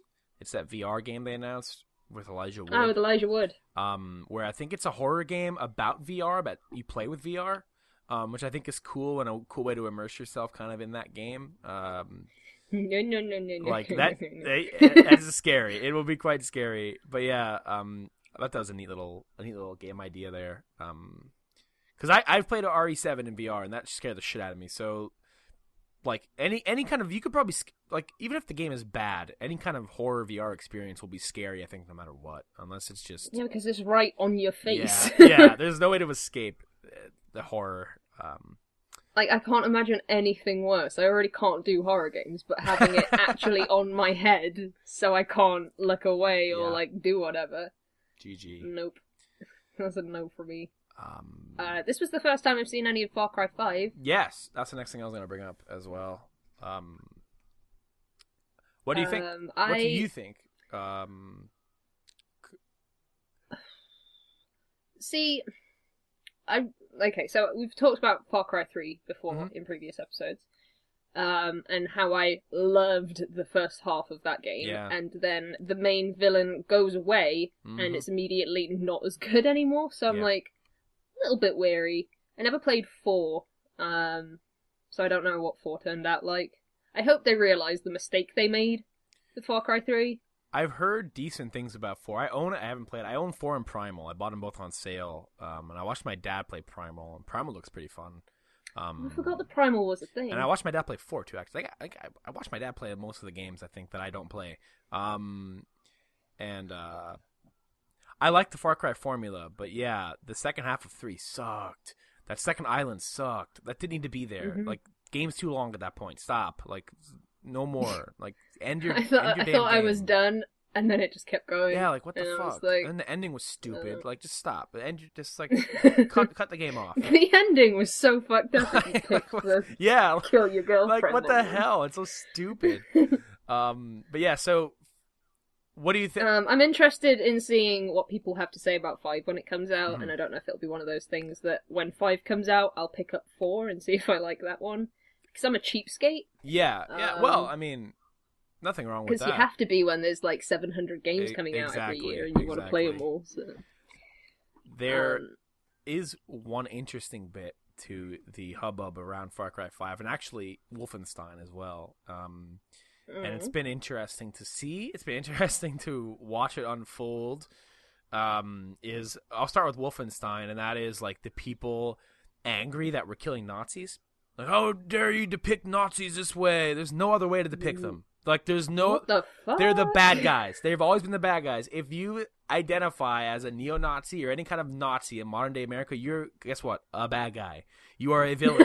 like there is You're gonna be shot in a video Yeah. game one day. there is no there is no making it look good. Like they're fucking Nazis. And then parallel to the Far Cry 5, there was a petition to get to cancel the game because it portrays certain Americans and their values in a negative light. Whereas if like if you are offended by the way they're depicting some of these crazy gun-toting cultists, then maybe you're the bad guy too. Like I I don't they're they're bad guys. And and what I don't understand about that perspective is these are bad Americans doing bad things to good people, and you are good Americans taking down the bad Americans. There is no like, oh, look how bad America is. It's not like you have some like Asian dude coming in and saving the day here, because I know they'd get mad at that. Like, no, it's it's Americans fighting Americans, and these are bad scumbags, and there are people who exist like this in current day America. So it, it blows my mind to to watch the people petition to cancel this game because it offends them in some way. Like, oh my god, cool it. If you're that offended by it, you're the bad guy. That's like, that's it. Like what's that's like how dare they show Darth Vader this way? Like, he's the bad guy. that's the way it goes. he had redemption. like oh, it's so it's it actually it warms my heart actually to watch certain people get so up in arms over this. I genuinely hadn't heard a thing about it, so it's Yeah, just made my day. it's enjoyable. In Um, one way, game it's made my day. In another way, Yeah. it's sort of like made me question humanity Like, in a different way fuck? than I anticipated to. The the Um, Far Cry one I kind of saw coming just because like yeah it does kind of it it, it paints these some of these people. I'm assuming it's supposed to be like painting them as rednecks. Yeah. Is rednecks an Uh, offensive word? I don't know.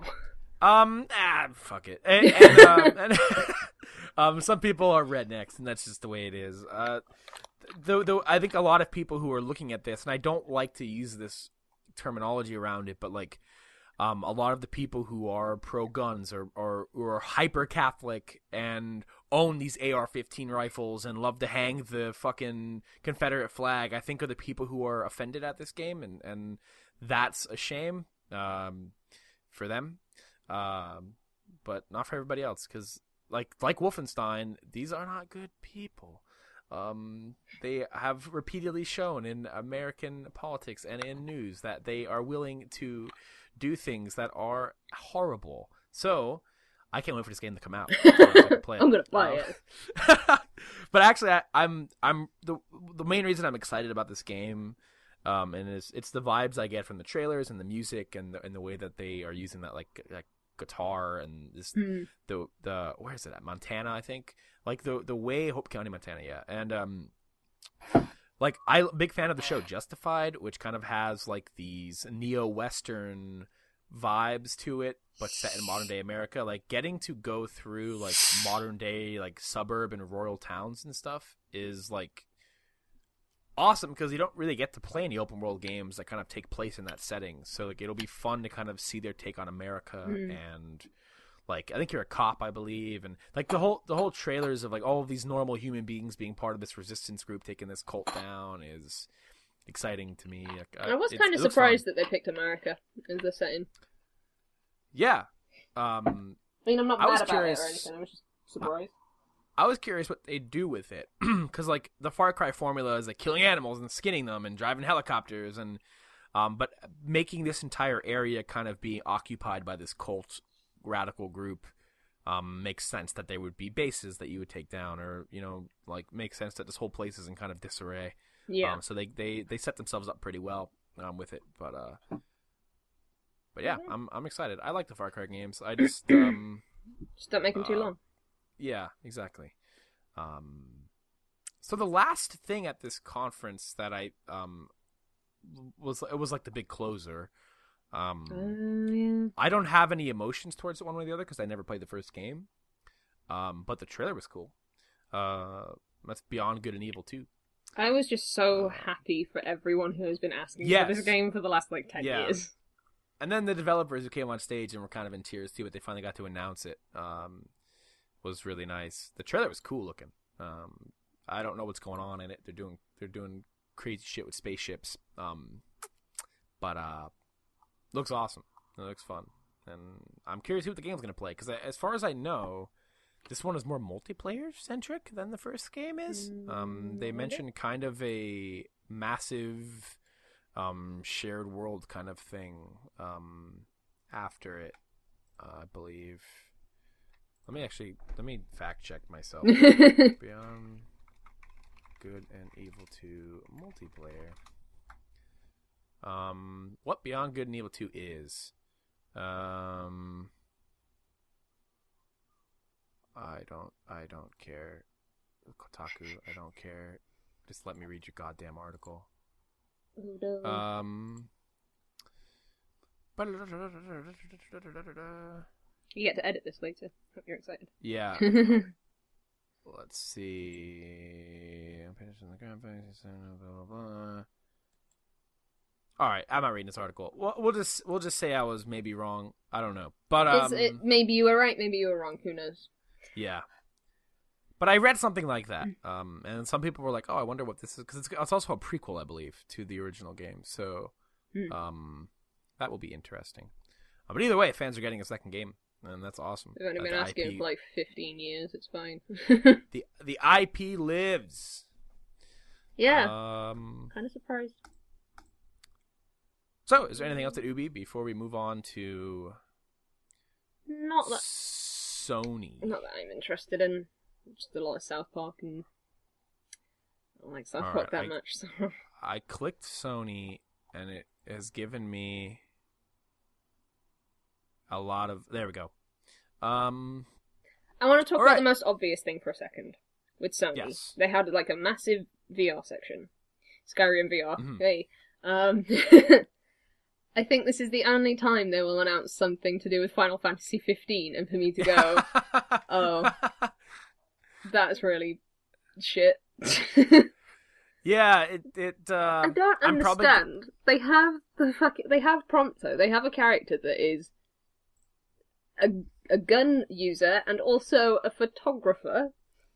yeah, You could have had Uh, Pokemon Snap, but Final Fantasy and in VR, and instead you did fishing.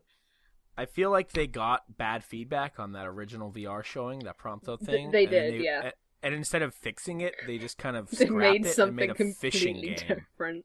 I'm Now, so I'm- upset, Bill. I'm so I'm- upset. I'm pumped to camp with my buds, but that's really it. Like, I'm so upset. like I didn't enjoy fishing that much in Final Fantasy 15, and in fact, some of the later fishing missions kind of pissed me off. So like, I'm not like, oh, I can't wait to fish. It's like I, I'm good. I think. They could have Uh. had fucking Pokemon Snap but Final Fantasy 15 and in VR. That would have been so cool. They fucked it up. Square Enix hire me to check your trailers and to tell you shit that you should do. um Sony as a whole, okay, um watching Sony's conference initially, Mhm. like there's there's a moment where I'm watching the conference and I'm excited and I'm like, "Oh man, this was around the time of the Monster Hunter announcement." I'm like, "Oh man, this is this is pretty awesome." You know, they're bringing they're bringing stuff that I really like and I want to play, like the Horizon DLC Mhm. and Uncharted. Like these are this is all stuff that I I know I'll be able to buy cuz I own the console and like I I'm excited cuz these are all IPs that I like. Um, but then when there was a moment where the conference Mhm. ended, and I was like, "Oh man, like that was it." Like, like no, I mean, maybe I only felt that way because of no, there was no Bloodborne, but also there were really there were really no surprises at Sony besides, I, I guess Monster Hunter kind of leaked beforehand that Monster Hunter was coming to PS4, and also Shadow of the Colossus also leaked. That Um, was literally Shadow of the Colossus remake is the only thing I'm excited about from Sony's press conference because I haven't had the chance to really get into anything else. Like I've never played Monster Mhm. Hunter, I've never played Uncharted before, and Yeah, most of the games there I'd have to have fucking PlayStation VR, which I can't afford because it's really expensive. Yeah, so it is extremely pricey. Um, I I felt like they don't need to keep showing Uncharted Lost Legacy. I was actually kind of surprised to see it there in the way that it was there with the orchestra thing they did and like the music and then Mm. because like that shit comes out in August. We've seen we know what it's like. Like I've played Uncharted 4. We've seen the Lost Legacy demo two or three times at this point at PSX and E3 alike, like across various shows and across various streams and, and this and that. Like I, I don't think we need to see it again. Like, oh, it's Uncharted with Chloe and Nadine. Like, I know, I know they're running through ruins and shit. Like, I don't need to see it anymore. Like, I'm buying it. Don't worry about it, Sony. Don't worry about it. We all know it's real. I would, what I would have liked to have seen in place of that was more of a demonstration on what the Horizon Zero Dawn DLC is going to be, because that's what I'm excited about. Um, I I wasn't don't know if I'm expecting- excited about it yet. We'll see. I wasn't expecting. um, I wasn't expecting a name even and a price to come out for that DLC at this. I expected acknowledgement that it would exist. But here's my issue with Sony's press conference before I talk about any of the games. And I think they need to go back to the drawing board for next year. And I think it worked for them well last year. Um, I don't think it worked for them well this year. And um, it made it feel kind of anemic. The, the way that they did it again is is they need fucking people on stage talking. They need it. Like they they they their whole thing was, oh man, you, could you breathe yet? Like Shawn Layden come out like he just showed us a thousand games. Like Shawn Layden, we just saw these games last year, bro, and like I like you need This- developers on stage talking about their games. Like I I just I can't. I don't like it. I don't like the pacing of it anymore. Like you bring out Monster Hunter and you show me it, or you bring out Days Gone and you show me that. And it's like I want to hear from the devs what they're working on. Like I, I don't. You don't show me a trailer that just like feels so cold because it just goes from trailer to trailer to trailer, and I get no time to sit there and go like, oh, let's hear about this game. Like Mm. I just. It's weird to not have a Sony exec come out and announce a feature for the console. It's weird to yeah, not have this, this was the this first stuff. year. This is the first year since I've started watching E3 live that I've not made to. I've not had the chance to make my "Who's in the House" Andrew House joke because he wasn't there, and I do that every year. Every time he comes out on stage, I'm like, "Who's in the house?" Andrew. it's a lame joke. It's not funny, but I didn't get to Uh, make it this year. And it's sad. tradition, and it's weird, and it's weird that they don't have like last year. They even had more people come out and talk. Had and- Kojima last year as well, which Yeah, everyone was like it's- surprised that Death Stranding wasn't there, and I'm like, they they literally said it's not going to be I- there. I don't want that goddamn game anywhere near any of my damn press conferences unless he has something to show that's not just a weird trailer of an actor digitally CGI'd with black oil all over his body. Like, I'll, just just wait, Kojima. I'm I'm excited for that game and all, but like, I don't need it to take up eight minutes of my press conference when there's other stuff they can show. And I think that's what bummed me out so much about th- th- a- at the end of the day watching this conference is I is I I like everything they showed. I'm gonna buy most of the stuff they showed. I'm excited for Call of Duty. I'm excited for Uncharted. Days Gone. I'm on, maybe on the fence. It looks cool, but there's nothing in Days Gone that I look at and go, whoa. Um, Mm. I never played Shadow of the Colossus, so this is a great opportunity for me for that. That's what I'm Monster excited Hunter, about. Monster Hunter, I'm excited about because I like Monster Hunter and I liked it. I played it four, but I just I can't stand playing that game on a handheld. I don't think it works. The monsters are too big. I I need it on a TV or the Switch. Um, and oh, there was I'm a lot of controversy to- about the Yeah, the yeah. Switch game. Ooh.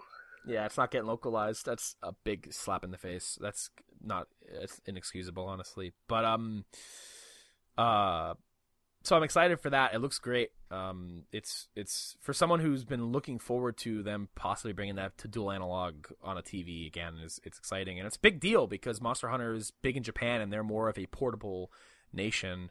And um, knowing that the servers are going to be worldwide, which means we'll be playing with Japanese players and all of that, is it's pretty cool. Um, Mm.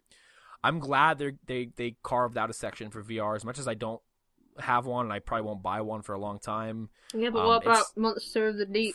For for for people that I know who bought one, who are feeling like, oh shit, you know, why did I buy this? I, I'm glad that they're giving it support in some way. I think the inpatient I'm interested in because that is um a prequel to Until Dawn. So like I'm um oh right, okay. yeah, it takes place 60 years before Until Dawn. So and Moss looks great. Uh, there are VR games I'm interested in, but I just, I'm not buying one for a long time. It's too too pricey.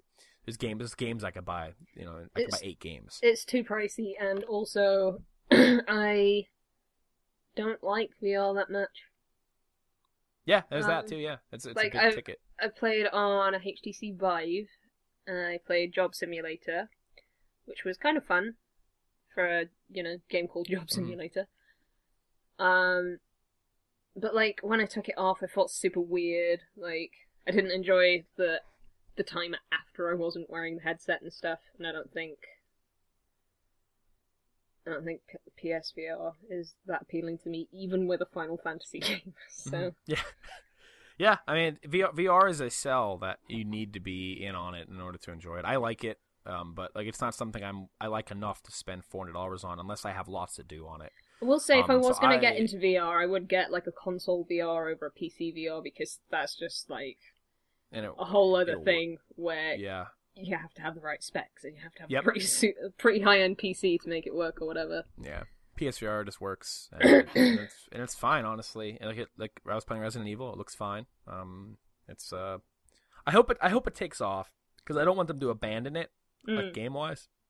Because I think there's neat things you could do with it, but uh, but yeah, they carved out that section. Pokemon Snap, for- but with Final Fantasy. I'll keep saying Pitch it it. until they do it. Email him. Email um, uh, I don't remember his name. Uh, Tabata. Email him. Send him an email. Konnichiwa, Tabata-san. and just attach an image of Pokemon Snap. Uh, but with Prompto like photoshopped into it really photoshopped badly. in there. Yeah. Him wearing that Um, PSVR headset. But it, it'll be it'll be a picture of Prompto. You know how on Pokemon Snap you can knock Charmeleon into the lava and he comes out Charizard. Oh my god. It'll be a picture of Prompto standing on the ledge there. He gets knocked into the lava and he comes out with a VR helmet on. Oh my god. Um, there, there we, there we go. There's the there's the pitch. Um, but yeah, I feel like there was, I- and and actually, I, w- there was an initial emptiness I felt at the end of Sony because I looked at my friend and we were both like waiting for a Bloodborne or even just a From Software announcement. It didn't Hmm. have to be Bloodborne. Like I was like, what are they up to? You know, like they like they they. Hidetaka Miyazaki had a lunch meeting with Shuhei Yoshida like a year and a half ago. Like they're working on something together again. Obviously, what is it? I want to see it. So they finished all the Um, DLC for Dark Souls three now, haven't Yeah. Yep. Yep. So that that Mhm. game's done and dusted. Um, so like, I just want more Bloodborne. It's my favorite out of all of those games. It's a cool setting. Um, so I was bummed there was an emptiness, but I think what ended up happening was E3 of the past two years have kind of conditioned us to expect these massive bomb drop surprises. Yeah, I'd agree with that. Like E3 has not always been just about that. Like like there there are plenty of E3s I recall where it's like there was nothing dropped that was like whoa. Like it's just we had Shenmue and Final Fantasy VII remake and The Last Guardian and That was such a fucking um, crazy year. That was then, like, like, absolutely the- the- insane. the way Sony handled God of War last year and Spider Man and all that stuff was like, whoa, like these are cool announcements I wasn't expecting.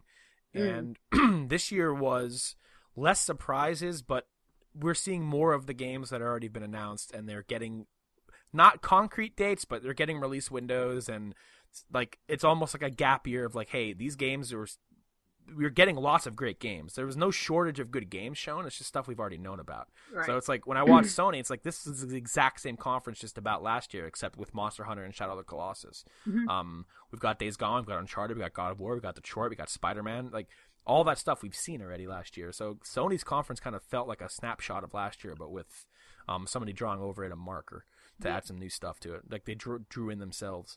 Um, I don't but, know. I, I think I was a little yeah. bit disappointed that there wasn't that big bombshell. And Yeah. one of the things Oh, that I was really 100%. looking forward to was seeing more of Final Fantasy VII remake. And Andy explained it to me that the reason that that probably didn't happen is because they've moved everything from an outsourced Yeah. studio to in-house. Yep. Um, so who knows how much of the game they're actually keeping? No one knows.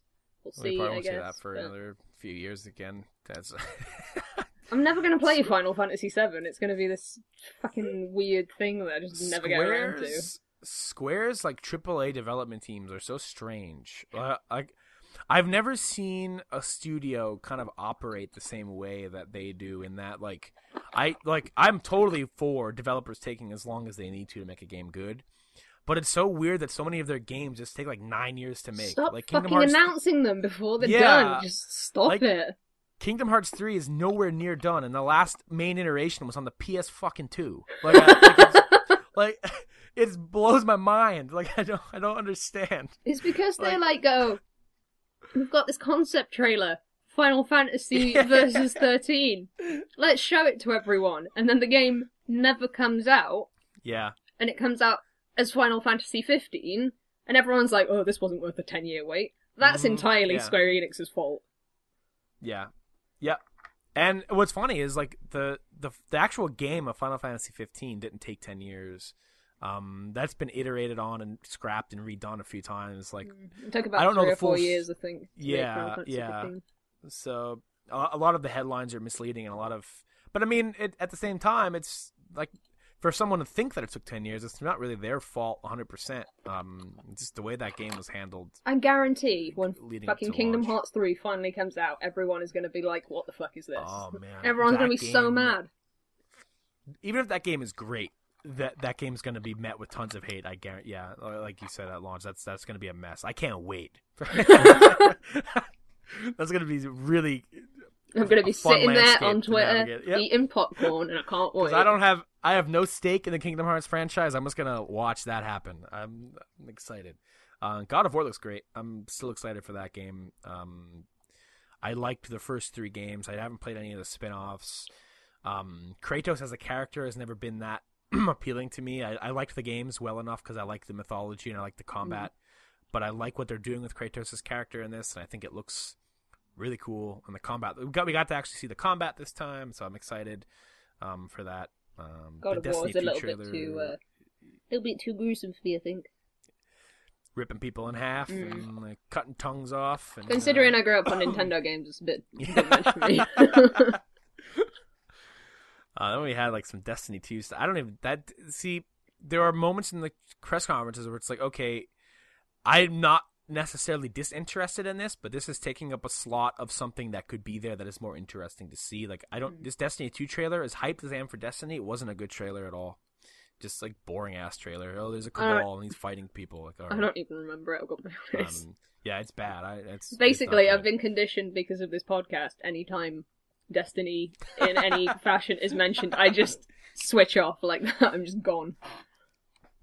The last thing of note for me is um, uh, what is your interest in Spider-Man? Do you have any interest in Spider-Man? None whatsoever. Like I've never been. I'm, nev- I'm not a big superhero fan in general. Mhm. Um, Um, so I'm not particularly interested in the game I'm or in Spider-Man in general. don't know. I, I don't don't- know if you're looks- asking in general. Do I like Spider-Man? Oh yeah, well the the game mostly, the game mostly. Like if it looks fun to you at all. Um, the I'm excited about it. I just I don't think it needed that long of a presentation. I don't. It showed me. Man, there's a lot of quick time events in this game. Yeah, that was something. I think they addressed that afterwards too. That a lot of the big set pieces are gonna have them, um, which it kind of makes sense. Like for certain moments to like be controlled that way. Um, but there are a lot. There's a surprising amount in that sequence. Maybe it wasn't the best sequence to show. Hmm. Um, but it, it looks fun. Um, it is open world, uh, so you get to sling around doing open world stuff with Spider Man. They didn't confirm that you'll be able to play as Peter Parker, and we got that reveal at the end that nobody would really care about unless you're a big Spider Man fan, and that was like the post credit scene of Miles Morales, um, who is another Spider Man. Um, and again, unless you know that, or unless you care about Spider Man, who gives a fuck? I'm Like, literally uh, shrugging, like, what? I don't, I don't know. Yeah. Yeah, it was that scene at the end where like it like it cut the black and then it cuts back after that montage and it's like, Hey Miles, come on and he's like, All right and he has taking a picture. Um nobody knows what that is unless you know a damn thing about Spider Man. Like, I, like it's, it's clue. weird. Not that, clue. that that was yeah, that was a big moment for them. Like it, was supposed to get people hyped. Like people in the room I was in were hyped because they're big Spider Man fans, but like I, you know, I can see a lot of people going, eh, what's the big deal? Um yeah, pretty much no idea. And I was expecting Yeah. something else after Spider-Man, man, so I was like, Yep. it's fine. It's gonna be something else, Yep. and it just ended. I just want Bloodborne. I just want Bloodborne. That's all I want. I don't even know what I wanted, I just wanted something else. Because the only I thing I got Ja- excited about was a 30 second trailer for a game that came out on the PS2, so. I wanted more Japanese stuff. I mean, think Monster Hunter's a thing, big, big like- Japanese get, but like, They announced the release none. date for Ni no Kuni 2, yeah. Oh, not during of- the presentation. speaking of, yeah, that pre-show is bullshit. That pre-show had lots of good stuff in it, and it's the fucking pre-show. Put that stuff on your damn conference. You gave a date to like Gran Turismo, which people have been waiting for forever. You showed new footage of Gran Turismo. which People, that's one of your big exclusives, and you threw it on the pre-show that probably three people watched because they didn't realize there'd be announcements during it.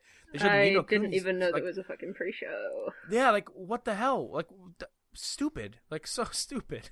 I didn't even watch it because I thought, oh, they're just talking about what do you want to see? Here's what I want to see. Steve. that's Like, what pre-shows have been for the last fucking Yeah. five years, and it sucks every single time. yeah, maybe this is their way of trying to spice up the pre-show, but it's like just put that shit in your conference because no one knows your pre-show has anything in it. oh, Um, they also said that Ni no. Kuni 1 might be coming out on PC. So Ooh, oh, maybe that's really- that's what really I'm great. actually hoping for is that it comes out on PS4. I reckon it will. I bet if it comes on a PC. I wonder why they wouldn't say both, unless like PC's just bigger headline right now. Probably like that's awesome that PC players are getting more JRPGs in general. yes, Um, I just want to. a big one. I'm in that mood where I just want to absorb all of the JRPGs that I possibly Mhm. can, like, um, or just RPGs in general. I guess I'm an RPG person. So what can I say? Started playing Fallout 4 again the other day. Yeah, I saw. I saw on Discord. I'm like, oh, she's playing Fallout 4. I didn't say that out wrong? loud. But... I like to think that you just. Ah, that's a surprise. but uh, but yeah, uh, on to Nintendo. Yes. Yes. I'm so excited by so much stuff, and none of it is new. um, well, you you can take the, you can take the lead on this one. I was gonna say because well, we got two big, we got two things that were really cool announcements. One announcement was kind of the way they handled it was kind half of dumb, announcement. but um, Are you yeah, talking about the uh, unnamed Pokemon RPG? yeah, yeah, yeah, that- it's we exciting are that we're getting working one on a Pokemon game for the Switch. Don't you worry, Ultra Sun and Moon will be on the 3DS though. Yeah, I feel like they've made that little video just to say, "Don't worry about that direct." I know you guys got mad, but look, we are working on one. We just wanted to say it. Like I said, we got a camera on this guy's face just to say it. I said this to Matt on Twitter the day before the Pokemon Direct, and he was like, "Oh man, I really hope this is on the Switch." And I was like, "I think it's going to be on the 3DS because they've always been a generation behind to make sure that people, you know, who have bought these consoles Yeah, can play the newest game for one game because they did it with Black and White 2 because the 3DS was out when Black and White 2 came out, but it was a DS game. And they've done the same with Sun and Moon. So I expect we will see. Hmm. I don't think it's going to be a new generation of Pokemon. Um, I am going to put my money on Diamond and Pearl remakes ooh, which I'm not particularly excited about because they are my least favorite.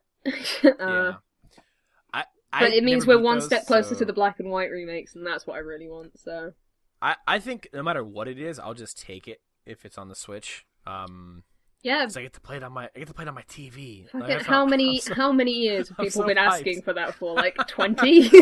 I'm so I don't give a shit if it's the remake of the word because I'm not a big fan of Diamond and Pearl either. I started Pearl, I maybe put a few. I just couldn't I couldn't care to beat Yeah. it, and um, but I would take it on my TV. That's for sure.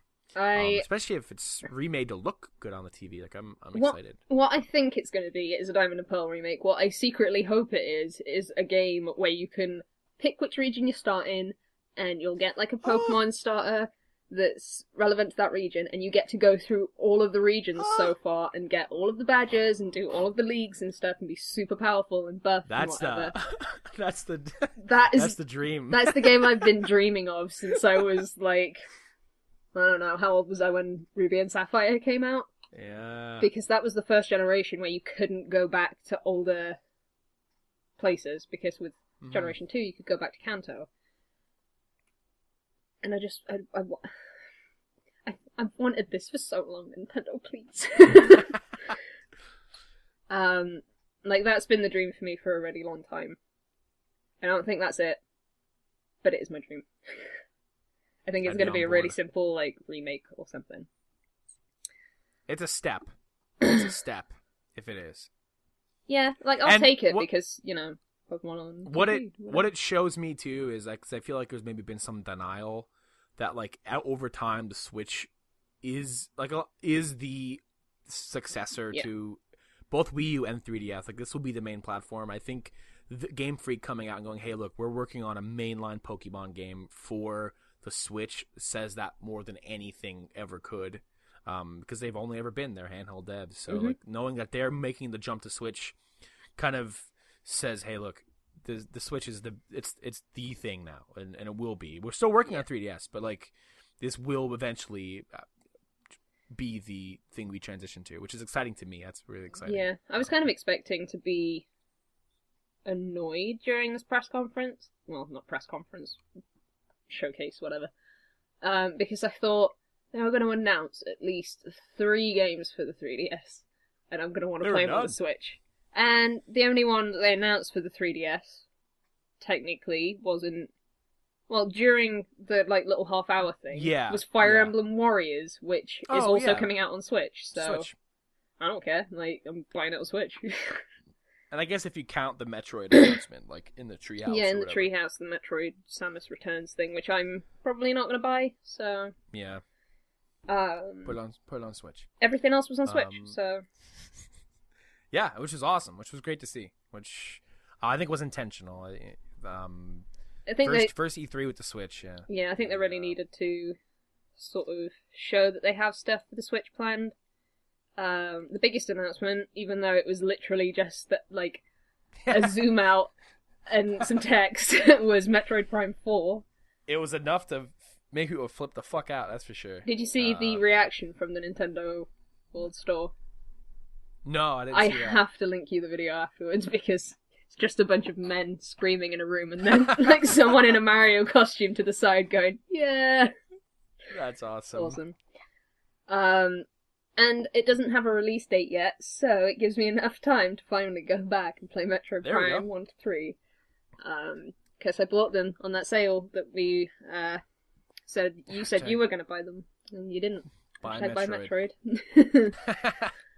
um, the other thing that I was super excited about was Xenoblade Chronicles 2, um, which was announced in January, I believe. yes. And Yeah. Whenever they did- whenever they did the uh, Switch thing. this is still on track for December of this year. Um, And it seems like it's gonna get a worldwide launch too. Like, uh, I don't understand how they've made a Xenoblade Chronicles that fast and localized it. yeah, because it's dubbed, which is which was awesome to see that they've done that already. Um, Yeah, it's got it's got like actual British English voices as well. I'm glad they went ahead and did that again. Like, um, because it it was localized that way the first game because that's who localized it. Like, Hmm. it didn't get a Western the Western release. Like, like I think we got it the like half a year before you or something. Yeah.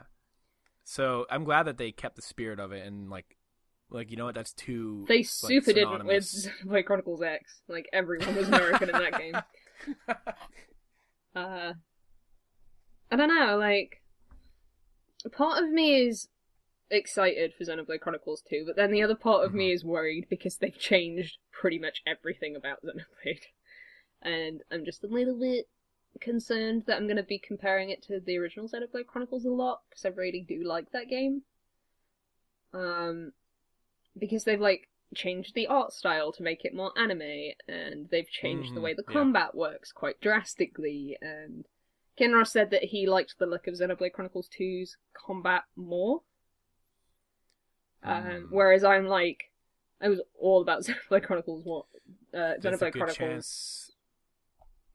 There's a good chance I might be in here too.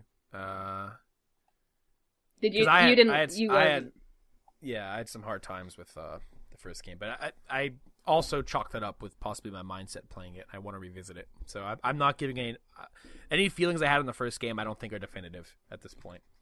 Um, I'd be interested in if you ended up liking it or not. Which I understand if you wouldn't, if you didn't like it, but after spending a hundred hours with it, yeah, I do kind of like it and I understand it a lot.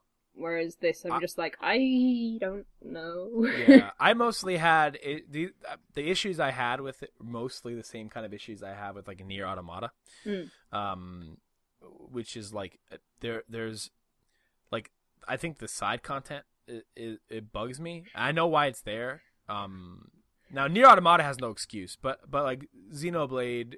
I know why it's there, and like it's it's mostly there for it's not really there to serve any kind of story purpose. no. Um, but there's so but there's so much of it, and I hated the quest log and the way it was labeled and stuff, and it was just it was doing my head in. And Nier kind of strikes a similar core, and it's why I don't think I'm gonna finish Nier, but I'll talk about that later.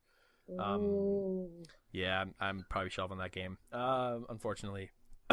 but um, but yeah, no, I, I don't think my feelings are definitive. I think playing it on the Wii was a big issue. I think I'd rather play it on 3DS. I think the, yeah. Um, I like to there's a describe Xenoblade Chronicles as the um, single player MMO because it's got a lot of like 'Cause- MMO features to it, but it's it's a single player game. the uh like I- the ideas around the combat I really dug. Like I liked the whole synergy and the way that it worked with your party and like the combos and and the way that the combat was set up. Um, it's just the the UI all being on my screen in 480p on my TV was just doing me, and I couldn't do it. I, it, was, bu- it was It, it probably would have Um, been fine when it was you know actually that time Yeah. frame. Yeah, and I was playing it on a normal TV, and and yeah, it was just it was. uh I didn't hate it though, so yeah, we'll see. I I I'd like to revisit it on the. On the I would pick it up on the 3DS because I don't know how it is in America. It's pretty cheap though here. Yeah, yeah, I, I, I think it's fine. Um, I don't know if you've got a new 3DS, but Um, I don't, but I'd like to pick one. I like to pick up the new 2DS. at some yes, point. get the new 2DS because I want to Um, know about it. And I've got yeah, no reason to buy one, so That's on my that's on my holiday buy list for sure. yes. Um, Good year for Nintendo getting you money. Um, yeah, yeah, they're getting my Switch money and uh, and I 2DS money. I will say I hate the fact that Xenoblade Chronicles 2 comes out at the end of the year because I'm never going to play enough of it to know whether or not it belongs on my Game of the Year list or not. Oh yeah, it's a long game. Yeah, that's, that's gonna be a tough one. I mean, unless you somehow blitz it like you did Persona. I mean, I Um, could blitz it. I just kind of don't want to. Yeah, for sure. Like it took For me sure. two months to beat the original Xenoblade Chronicles, and I felt like that was an okay pace. But with Persona Five, I was just like constantly on edge that something was going to get Mhm. spoiled for me. So with with Xenoblade Chronicles, I can imagine the story is going to be like, oh, we took down a god, because that's every JRPG pretty much. Um, but yeah, excited for it. See how it goes. I genuinely thought they were going to announce that it was delayed until next year. But sticking to their guns. Looks like I might be wrong. Uh, Fire Emblem Warriors had four new characters announced. Um, do you remember? Have we talked about Fire Emblem Warriors since they announced? Yes. Um, Um, I don't think we've talked about it on the show, but we've talked about it in Discord about the characters and um.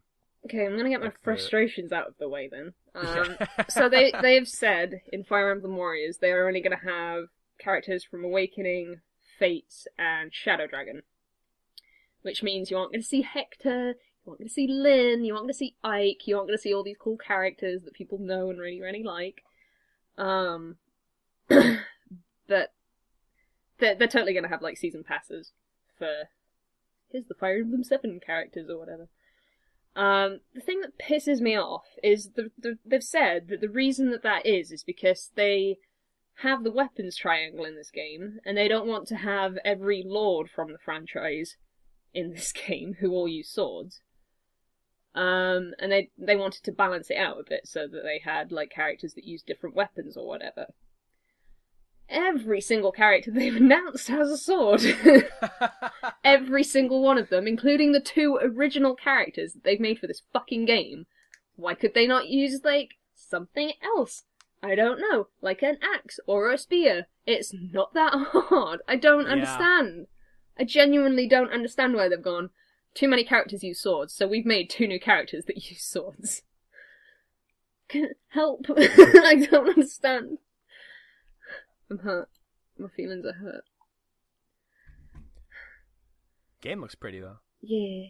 They announced they announced Corrin, they announced Xander, they announced Ryoma, which I'm super excited about, and feel like they announced someone else. Who the fuck have they announced? Give me the box art. No, they announced three new characters, I was wrong, not four. Um, so the characters we have so far are the two new ones. Uh, Chrom, Ryoma, Corrin, Xander, and Marth. Uh, all of which use swords, just putting that out there. Uh, Yeah, I'm looking at the box. I would like to point out as well, you see the sword that Marth is holding and the sword that Chrom is holding? Yeah, Same sword. nice. Not even different swords, they're the same sword. Oh man. Um, I will at least give it to the Fates characters that their swords are very special and unique and whatever. Mhm. Um, but anyway, I can't wait for this game. It's what I've been asking for for a while. Uh, we knew about it since January, um, and I think it looks a little bit more strategic than Hyrule Warriors did. Like with the fact that you can pair up characters, and that has benefits that I didn't quite understand, to be honest. Um, and you can switch around the battlefield, which you couldn't do in the original Hyrule Warriors. I think it looks very, very neat. It looks very pretty. Um, and they announced a Chrom amiibo, which is the most important part because I've been wanting a Chrom figure for fucking ages, so I'll take it. And then new Kirby game, which I'm not particularly. Yeah. Um. I, are are these Kirby and Yoshi games actually called that, or are those like? I th- I think they're just names? placeholder names because neither of them are coming out until next year. I'm Gotcha. surprised that the Yoshi game isn't technically a Woolly World game. It looks like it, yeah. Like, it, like Apparently, it's made out of but felt this time. yeah. It's like Oh, made out of like felt and paper crafts, so it's different. Um, My only complaint with Kirby games is like I feel like Kirby games are super fucking easy. I've Like, I- I've genuinely I- never played one, so I don't know. I like them. I loved Kirby All Stars on the SNES, and like I played the game so much with my friends, and I loved I liked Kirby sixty four. But like I feel like like when I play Kirby games, it's like I I miss like running through the level. Like I don't I don't feel like I'm doing anything fun. Like I- Yeah. like but I don't know. It's it's hard for me to get too hyped on Kirby. Um, the thing I was hyped about for the Yoshi thing is the music. I thought it was a Yoshi Story sequel, which is I'm probably the only guy on Earth who would get so hyped for that. No, I'd be there with you.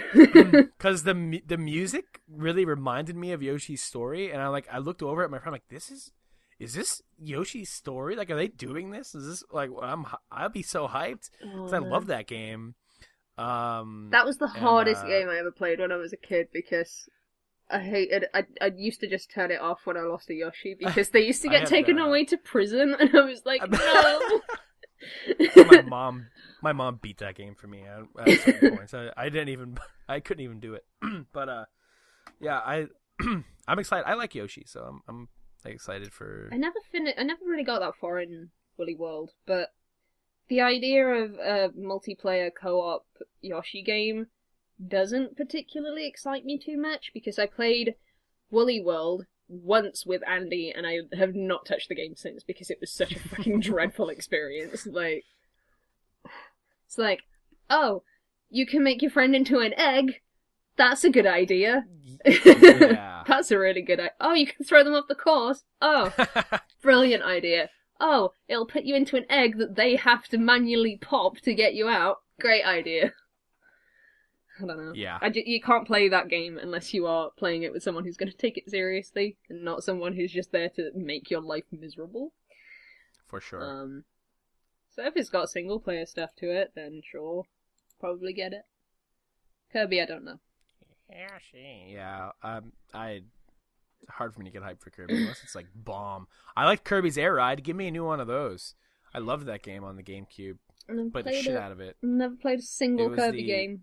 It was the kart racer made by um was it Sakurai? Yeah. The, the uh yeah Kirby I, I loved that game. Yeah, the closest I've gotten to playing a Kirby game is Smash Bros. So not very close. Same with Metroid. Actually, I've never played a Metroid game. Me neither.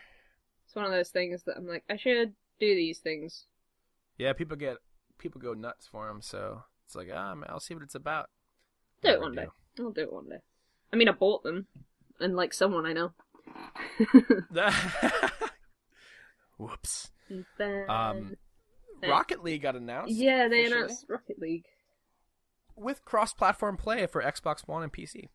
Would you Um, pick up Rocket, Rocket. League again No, to uh, play it in a car? Play, would you play? Would you buy it again for a little hat that goes on your car? It's a Mario yes, hat.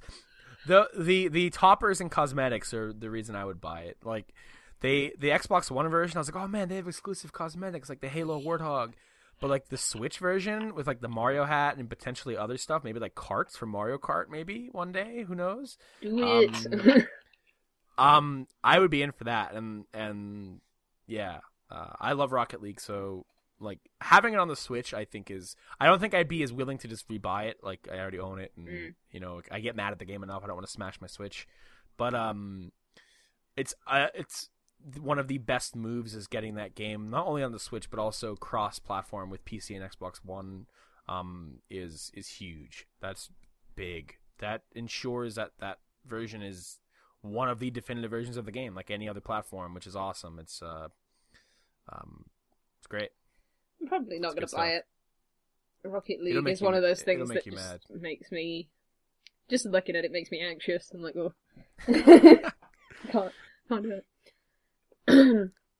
then they talked about the Breath of the Wild expansion pass, hmm which more importantly, they announced four new amiibos Oh yeah, in the process, kind of spawning the game a little bit. Uh-huh. I don't remember what they were. That's that's um, fine. They're not like So they're just characters in the game that are very important. there's the Uh, one that looks like she has the stick up her ass. Um, the oh, I forget which one it was. Um, but like the stand, it looks like it's up her bum. No, Uh, it's funny looking. poor poor um, person. Let's see here. I'm gonna have to look them up more. Yes, I am. Uh, I'm not looking forward to the hunt of trying to find them though. I'm assuming it's Urbosa. Yeah, yeah, it is. Jesus fucking Christ.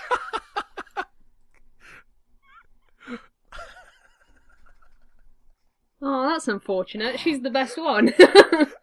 It is a great looking amiibo. Other otherwise, um, maybe in person, depending on what angle you have it on. Um, yeah. uh, Yeah, yeah. yeah. I don't know.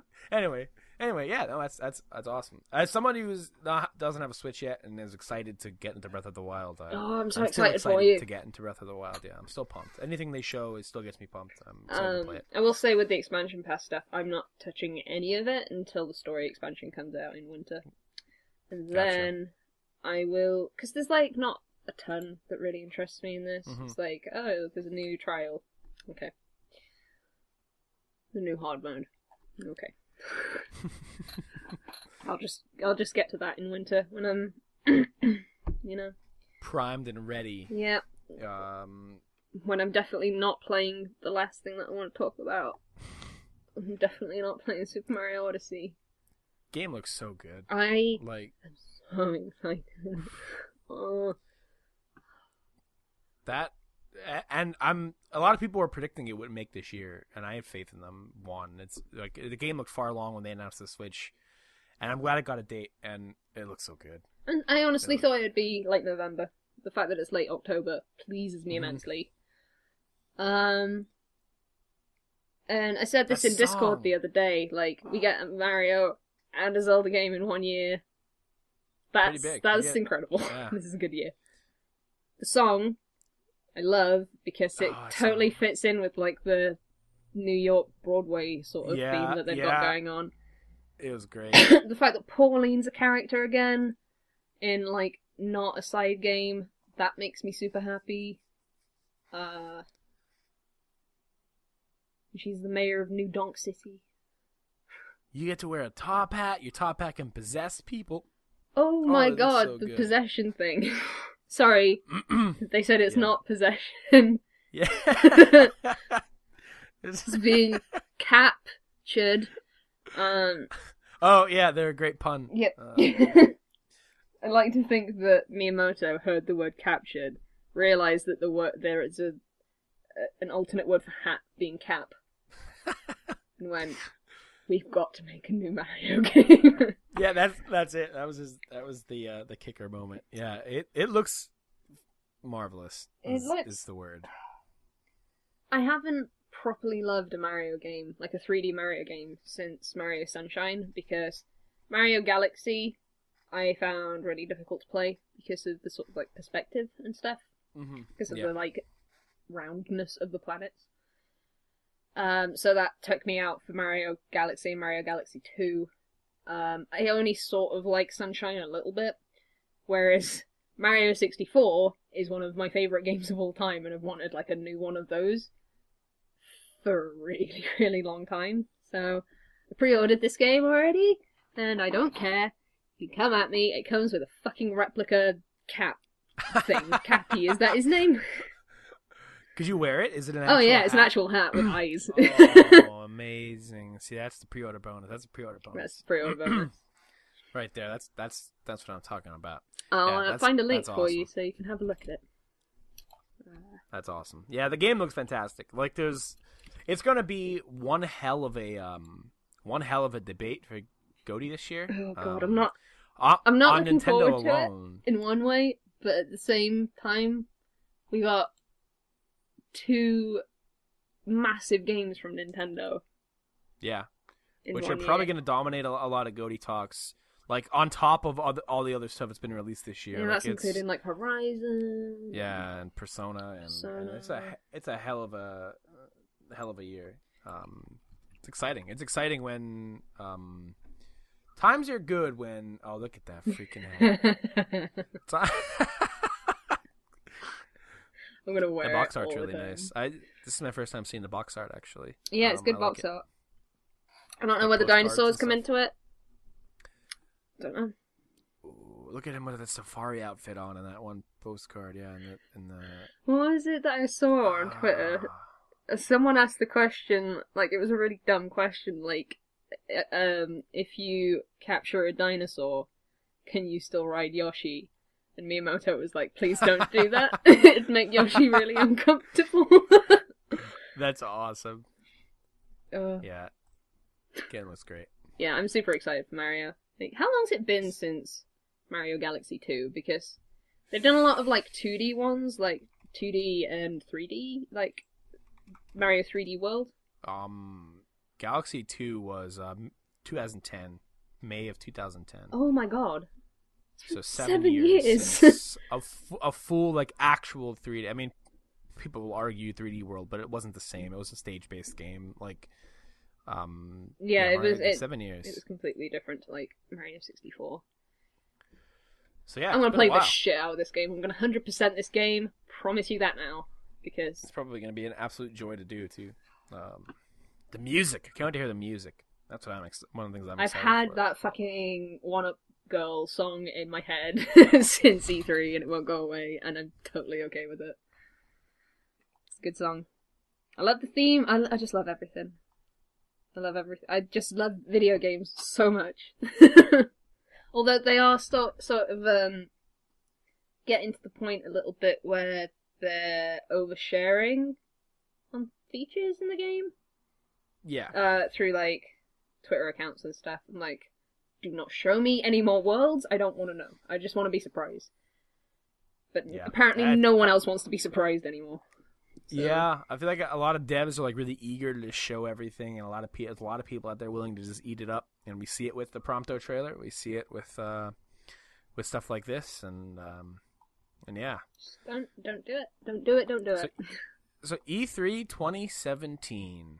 we did it. Um, overall, I like like I think I mentioned on Twitter like after it all ended, like it wasn't a terrible E3. There were less surprises, but we got a lot of games that we'll be playing over the next year, Mhm. a year and a half that all look pretty dang good. So, um, I'm very I'm excited. excited. And then you've got like other the stuff games. that wasn't announced at E3. Like you've got all the 700 Yakuza games that are coming out.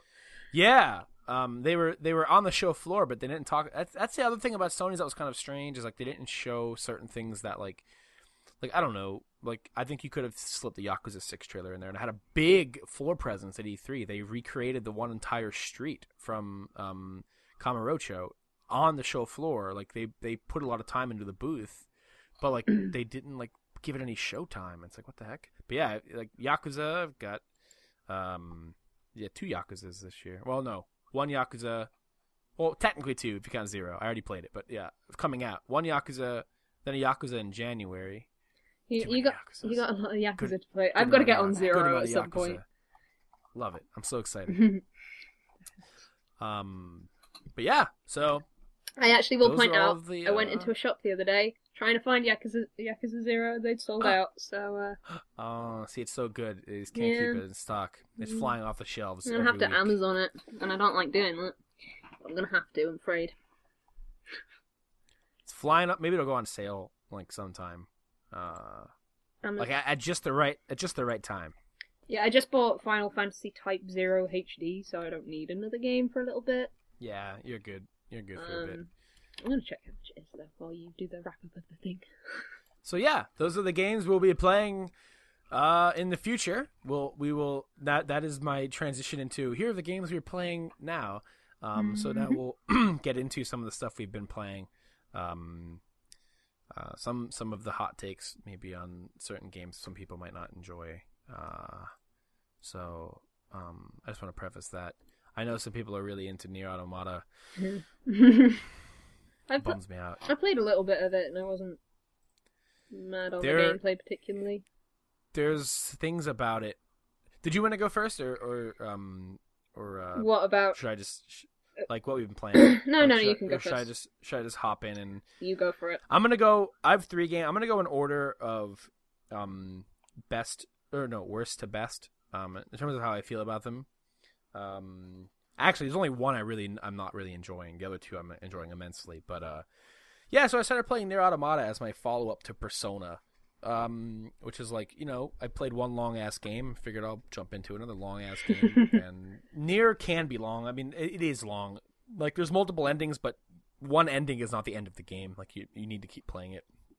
Um, I initially was really enjoying this thing, and the, like, there's a lot to love about it. The music's great. Um, the the story content is really interesting. Um, the uh, combat is fun. Uh, the localized like I, because it, it, you got Morgana's voice the, actor in there. It's like you're playing Persona uh, Five yeah, all over again. Yeah, Matt Mercer's in there. Morgana's in there. Um, it, but there's some things about it that are holding me back, and like it's it's going to be some complaints where some people might go like, oh, well, just don't do these things then. And it's like I, I it might be easy for someone to say like, "Oh, I'm going to skip the side content," or "I'm going to," but it goes beyond the side content, and it's a, and it's there's two things working in tandem against me in this game that just I when I'm playing it, I just I just don't want to do anything. Like I, I I'll stand in one spot and go, I don't feel like doing this. The map in this game is the worst map in any video game I've ever played, and that's no hyper like this the, there's things in Nier Automata that are reminding me of why I started getting sick of Mass Effect Andromeda, and that is like side quest bloat. I have so many of them, and then on top of that, it the map is like a three dimensional kind of map where it's like it isn't just oh I open the map and there's the icons. I open I open the map and I can rotate the whole thing and and certain icons are underground. So when you look at the map, there's a dot underground but the, where that dot is isn't necessarily where you need to go. It's just where it is underground. So the entrance to wherever it is you need to go isn't necessarily at that dot. So like I don't know where the fucking entrance is. I get to some of these stupid waypoints, and some of them aren't quests I already have.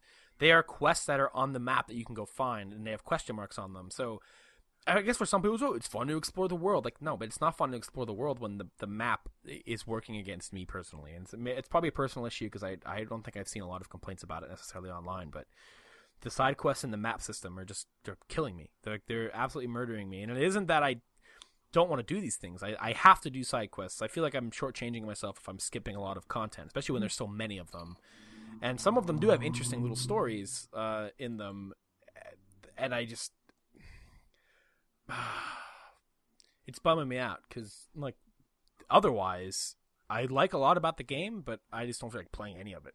And and knowing that um reading something that I read and again people in the comments can judge me and go oh you, you haven't actually played it yourself so you don't actually know um or whatever um after ending 1 you play the entire beginning of the game again as a different character from a different perspective and you're doing like all the same things again like no, like I don't I don't want to do that. Like I'm I'm sorry. This game's this game could be a hidden masterpiece, but I just I don't want to play it uh, as you know, and it, it's unfortunate, but like the side quests and the map, they're, they may seem like small things to some people, but it's just too much. Like it's a reason I don't play Andromeda anymore is navigating that quest log and that crappy map and just trying to wrangle all of that stuff. Just eventually after 10 hours starts wearing thin on me and I just don't want to do it anymore. Like I just can't. I could talk about so, side quests in a different game later. Yes, so. I'd like to, I'd like to hear your opinion on Horizon side quests because I, I, thought they were pretty good. Um, overall, uh, it, it, was kind of refreshing playing them after like playing other open world stuff. But uh, but yeah, NieR's Nier doesn't do them good, unfortunately. um, I will and say NieR's with with um, NieR Automata, I played like maybe an hour of it. Uh, Andy's because he was like, "You have to play this game. This game's amazing. I really, really like it." And I was like, "Okay." And I played like the first hour, and I've never had that like urge to go back and play more of it. Apparently, after like three endings or so, the story kicks into overdrive. It's like I, it's it's like a one piece situation where it's like or like eh, you know like I don't I don't want to have to spend 17 hours of something before like it it's starts like to show. when people say Final Fantasy 13 gets good after the first 20 hours. like nah, like I'm good. Like, I I just don't I, I I'm sure this game is wonderful and like it, it's gotten universal praise, and I'm so happy it sold so well for Yoko Taro because you know these the Nier games are niche, and it's amazing. It's a miracle even that they even made a second one.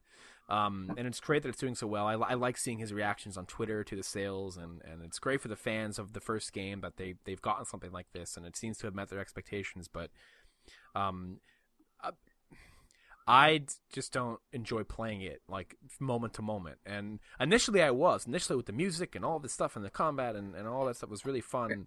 but there was a lot of stuff in between those. And and if I I the game did not need to be open world, and that is like not, I don't know why it is. Like I like I, I know it's the first game kind of was. It was a semi open world RPG. I know that's kind of the spirit of Nier. It's not just a straight action game, but I think it to me it, it would do itself a favor if it cut the open world stuff and was more of a Bayonetta like game where you're going from chapter to chapter, area Yeah. to area through a curated story, opposed to here's this crappy map you have to wrangle with these tiny ass red dots that are so impossible to pinpoint where they're at. And then I just I don't like to I don't like the traverse in the world. If I'm not enjoying getting around the world, I'm not going to enjoy the rest of the game, and it's it's a bummer. But yeah, Yeah, yeah. Automata. Um, What else? Other been thing playing? I'm playing, uh, I've been playing Morrowind, the Elder Scrolls Online expansion. Tell me about it. Um, or I, I would struggle to call it an expansion. That's not a negative thing. Uh, it's it's they they haven't even called it an expansion. It's just it's just general um nature to want to call it that because it does add a, a whole lot of stuff. But um, I've been playing that, and I started a new character with it because with the way Elder Scrolls Online works now with one Tamriel, everything kind of scales in a way, so you can kind of go anywhere, do whatever you want, whenever you want, and it always gives you appropriate rewards, experience, all of that. So I started a new character with a new class, and I've always liked ESO. It's one of my favorite MMOs to play next to Final Fantasy because I mean, without having to sub, I can jump in whenever. Mm. And I like Elder Scrolls lore. I like being in places that I don't typically see in mainline entries. Uh, and mo- the whole idea of Morrowind was to kind of give fans of that game that um, nostalgic experience of rolling through Vvardenfell again, um, but like 600 years in the past or so before the Red Mountain erupts. Um, so it's a lot less ashy. It's a lot less like um, Oh. foggy and stuff like that. So it's a it's a, there's areas of the continent are a lot more lush, um, which is cool to see. Um, and it's actually it seems like it's taking place right before Red Mountain erupts because a lot of people are kind of in doom and gloom mode, um, which is which is fun to see. It's fun to hear the bard song singing about like you know the Red Mountains erupting. Just grab a drink, stuff like that. It's fun to it's fun to experience Vvardenfell before it turned into a, a dump. Um, so like seeing Balmora and cities like that while there are still kind of vegetation in them and trees. Um, is is a treat. And what was so great, and I'm enjoying this a lot. A lot of people have kind of turned on it, and they're not enjoying it as much because the Stormblood came out for Final Fantasy, and like that's a real expansion. And it's like whatever. I you know I they're two different MMOs. They play entirely differently. They have different philosophy. I, it's hard to compare the two. Getting off of the boat at Seyda Neen, which is where you get off of the boat in the original Morrowind, and just kind of knowing where everything's at, uh, and hearing like the old Morrowind music, uh, is like so nice and it was an ex- like I'm so grateful to be able to do that again but in a newer engine with um, newer characters around and obviously seeing the way things were before the volcano erupted and seeing them build Vivec City and just seeing Ald'ruhn in its earlier days and and Sadrith and all these things before they were covered in ash and before a lot of the grass and vegetation and stuff turned sour. It's really cool. I I'm absolutely loving it, and I'm really glad that they used a lot of the old music tracks. I was afraid that they, I mean, not that it would be um a problem if they made new music for it because like it's their version of the game they are allowed to do that and i'd rather them not just copy and paste music um, but they integrated the classic Morrowind music into newer tracks, and when they swell up and kick on and stuff, it's really awesome to like walk into Balmora and hear "Peaceful Waters" or um, "Blessing of Vivec" and all those songs from the old game. That like, just it's this expansion exists just to just to just for me. Um because it, it's it's so cool to just know where everything's at G- going into Seyda Neen and knowing that when I take a right out of Seyda Neen there is the Silt Strider fast travel station and or going left and following the mountainside and knowing that there's a ruin here or a little cave or like a Kwama mine and then going down and there's Balmora and like just seeing all that stuff exactly where it was when I left it because what they did was they imported the map of Morrowind, the original game, and developed on top of it. So everything is where it's where it is in the game, and it's just it's really cool. I I'm enjoying my time with it a lot. I need to uh, Um, try out ESO again. 'Cause the only time I ever It- played it was that one time Yeah, Was it- we tried the beta. We tried the beta. Was it was it all four of us, or was it just me, you, and Kubo? I don't remember if Yokohama was there or not. Ah, I think there was only three of us. I um Because I remember waiting in a place, seeing these arrows floating around, going, "Where are you?" Yeah. um, yeah, the game has the game has come a long way uh, since that beta. yeah, with the Um, mega server. Oh. Oh, yeah, no. they've done a they've done a lot of, and the one Tamriel update is like kind of the cherry on top to how this game plays compared to other MMOs. Like, I want to get Stormblood, but I'm behind on the story. How much Heaven's would it Ward. cost me to buy all of the expansions and stuff now? Um, if you wanted to get everything with all the DLC, that might be a bit pricey because they, they have two editions of the game. They have, and actually, you can get the base game like super super cheap. Actually, like without any of the DLC, that shit sometimes goes on sale for like six bucks. Um, like on like key websites or even just like Walmart and stuff. That's man, that's states that's state stuff, but um, I'm gonna have a look. the gold edition comes with all of the DLC that the game had before Morrowind, and I don't quite understand why they released because you could also buy the base game in Morrowind for, for full price. Um, but that comes with none of the other DLC, which is strange. okay, Um, so or you can buy the gold edition, which comes with all the DLC. so the gold edition comes with all the DLC, aside from yes, Morrowind. gold edition comes with everything besides Morrowind. Yeah, So it cost me eighty pounds to get up to date with the DLC, which Ooh. isn't bad. yeah. I mean, there's a lot, and like the amount that's in them, like with Thieves Guild and Dark Brotherhood and Shadows of the Hist and Oh Imperial yeah, City Thieves Guild's in there now, isn't it? I need, I Yeah, need to play this game. um, and it's good content too. The Thieves Guild and Dark Brotherhood stuff's really good stuff, and uh, they Orsinium was another DLC they released, which is just as big as Morrowind, uh, but that that's included in the Gold Edition, and they've done a really good job supporting the game post launch. One Tamriel is great because. Like unlike Final Fantasy, where I fall behind with Elder Scrolls Online due to one Tamriel, I'm kind of like I'm never I never feel like I'm behind at all. Like I can always jump on and like do dungeons and I will always get rewards equal to my level or I'll, you know there's and it never makes any of the content obsolete. And I'm not comparing this unfavorably to Final Fantasy, but it's just as I'm playing ESO currently, it's a nice comfort while I'm playing other games.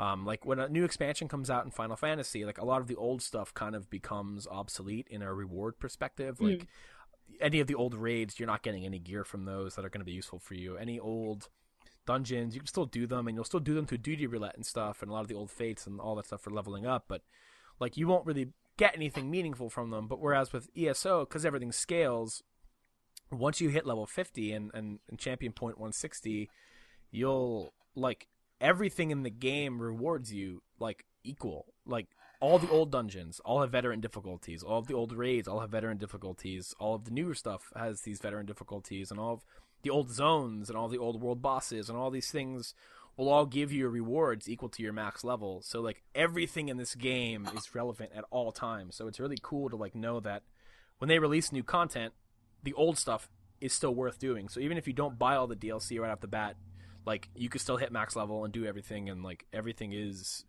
all under one umbrella, which is really nice. Is like nice. what's one thing I really like about what's one thing I really like about ESO that makes it feel like this is one giant world that doesn't always just like leave stuff behind, which isn't a negative thing with Final Fantasy. It's just the way MMOs have always worked. Mm. Like it's the way WoW has always worked. Final Fantasy works that way, and and they add a, a, a crazy amount in Stormblood and Heavensward to make it okay to leave stuff behind. So, but it's just when I get behind in one of those other MMOs like WoW or Final Fantasy, it, it, you could feel it when I when when you go back. Yeah. But with ESO, it's like I can always jump back in, whatever. Yeah, the game's come a long way. I, I really enjoy it. Um, The thing that makes it the most appealing to me is the fact that it doesn't have a subscription fee. Because Yes. I can't reliably have money set aside for like Final Fantasy. Even though like what I've played of Final Fantasy fourteen I really, really enjoyed. yeah, it's great. Um we should we should do another video on that where we go and get chocobos. I would love to. I would love to. I'm I'm probably gonna be resubbing shortly because I do want to buy Stormblood uh, and play that. Um, it's just like getting back into Final Fantasy is like it's expensive because then I want to buy the expansion and then the month and then it's like close to sixty bucks. Do you not get a free month with the expansion? Nope. That's kind of shit. They should. They should. Yeah. Uh, the precedent has been set where like no World of Warcraft expansion has ever done it, and like so everyone else was just like, well, fuck it, they don't do it, whatever. Um, where it's like it would be really nice if they offered that. Like, it it would be. There's there's actually a lot of things that bum me out about Stormblood. Uh, the story skip potion being one of them, which I think should be given for free for anyone who buys the expansion, much like World of Warcraft does nowadays with their level boosts. Um, but that's a rant for another day. I don't, I don't know if I I might have ranted on it on this episode on a show before. I feel like on- you on have here. definitely ranted on it, but don't know if we're Yeah. recording or not. It's it's well that ooh, it makes me so mad. But uh, but yeah, um, I'm enjoying ESO a lot. It's it's it's like you said, without a sub fee, it's the MMO that I can always kind of just have around, and I and because I'm not paying for a month, like if I buy a month of Final Fantasy, I feel bad if I'm playing anything else but it because I just paid to play it. Yeah. And I felt that way about Um, World of Warcraft. Yeah, I feel like I'm wasting my money if I don't play it enough, and then if I let a- another month accidentally charge, it's like, well, fuck, I, Yeah. shit, like, damn it, um, that's thirty bucks that I really didn't get anything out of, and so it's nice with ESO. There is a sub, and and, and actually to to say, um, if you subscribe to ESO Plus, you get access to all of the DLC while you're subscribed. So if you if you play ESO like a normal MMO where you pay monthly, the only thing you'd have to pay extra for is Morrowind. That's not included. It's like an expansion technically. Um, Hmm. So like if if you're a, a person who likes to subscribe to MMOs, ESO is a pretty good value in that you get so much content just for subscribing. As well, on top of that, you also get every month you get in-game currency or like the like the cash shop currency for being subscribed. So ESO Plus is pretty decent if you're into subscribing to MMOs, but if you're not, you don't have to, which is nice. That is um, nice. The third game that I've been playing. Oh, you're gonna say? No, I was felt- literally felt just gonna go. Oh, What was okay. the last game you were playing? yeah, the last game I've been playing, and, and this really fast, is uh, one that I just recently bought. Um, I love. I don't. I don't think I talk about it a lot on shows or and even on Twitter, but I love arcade style twin stick shooters. They're games that like. I, I like a good game that I could turn on and like put something else on and just play and like zone out and just get in get zone out and get in the zone either one. If zoning out means I'm not getting a high score, but like then I can get in the zone and just get jacked into this game. Um, like I love Resogun, I love Stardust, I love Geometry Wars, Assault Android Cactus, which I think one of our listeners' friends made Assault Android Cactus. I remember that game being recommended long, long, long ago in the comments. Um, but when the game was still a demo. That must Uh, have been a very long out- time ago 'cause it's been a while since we Yeah. got comments. the game came out. Yeah, the game came out to uh, critical success then too. So it was nice to see. The game is fantastic. If that person still listens to the show, tell your friend they made a good game. They, they probably won't care at this point because they're rolling in the dough. But um, you know, they, uh, probably not. But you know, it's, it's a good game. But yeah, I love twin stick shooters. So it kind of snuck up on me. I, remember seeing it at E3. I don't know if it was a year or two ago. Nex Machina, the new game from Housemarque and Eugene Jarvis. Eugene Jarvis is like a legendary arcade developer. He, did Robotron and Smash TV and a lot of a lot of um, popular arcade games. And Housemarque are just probably the best at what they do in terms of making a twin stick shooter. They're the Stardust and Dead Nation, Alienation, and Resogun guys, and they just knock it out of the park every time. And Nex Machina, I think, is a perfect game. Uh, I've I've put about maybe 11 hours into it so far. I've done most of season one's arena challenges. I haven't beaten the total of arcade mode yet because it is freaking hard. But this game, if you like twin stick shooters, if you like arcade games, if you like setting high scores, if you like Resogun especially, it's a no freaking brainer, instant purchase. Um, if if you had not known of the game beforehand, you're welcome. um, if you like Resogun, the, like the the the Resogun's big thing. Well, it wasn't the main draw, but one nice side effect of the game was the voxels and blowing up enemies like exploded into these blocks and pixels all over the screen and they did that again with Nex Machina only you're on foot this time and just the way the game flows with the weapons and power-ups and the secret humans to find and the secret levels and the different things to uncover a lot of the environment's destructible game is just an absolute blast. I've played pretty much nothing but that over the last week uh, or when, when did i buy it? Yeah well since tuesday. Um, and it's been so fun. I, I absolutely love that game. I would glowing recommendation. Buy it if you like twin stick shooters um, I know Andy likes twin stick shooters. Andy, buy it. You like Resogun and Stardust? Buy this game. He's probably not listening to this. Ebbie, relay this message to Andy right now. no, because he Tell says he to listens to month. permadeath, so this is the test. this is the test to see if he lies or not. All right, yeah. tweet at me. Tweet at me, Andy, if you're listening to this right now. Um, I will buy Nex Machina. Tweet, yeah, yeah. this is the test. Absolutely. um, but yeah, great game. Because I, I was just talking to him on Twitter two days ago about twin stick shooters because he likes Stardust and, and, and stuff. So um, if you if you like Stardust, it is this is Housemarque. This is the same developers, so um, their pedigree is um, untouched here. So yeah, that's pretty much all I've been doing. Um, playing a lot of ESO and uh, like Overwatch still, obviously, and Nex Machina and all that yeah, stuff. lots of Overwatch. Yeah. Uh, can we take a break for a second? Because I really need to use the Yeah. bathroom. Yeah. Uh, Should we hit stop on the record or? keep the recording going, but note down somewhere Gotcha. that this Gotcha. happened at like two hours twenty nine ish. Yeah. Right, I'll be back in a second. I'm sorry for the noise that's going to be on the recording, but I'll mute it so you don't have to listen Oh, we're to it good. now. sorry.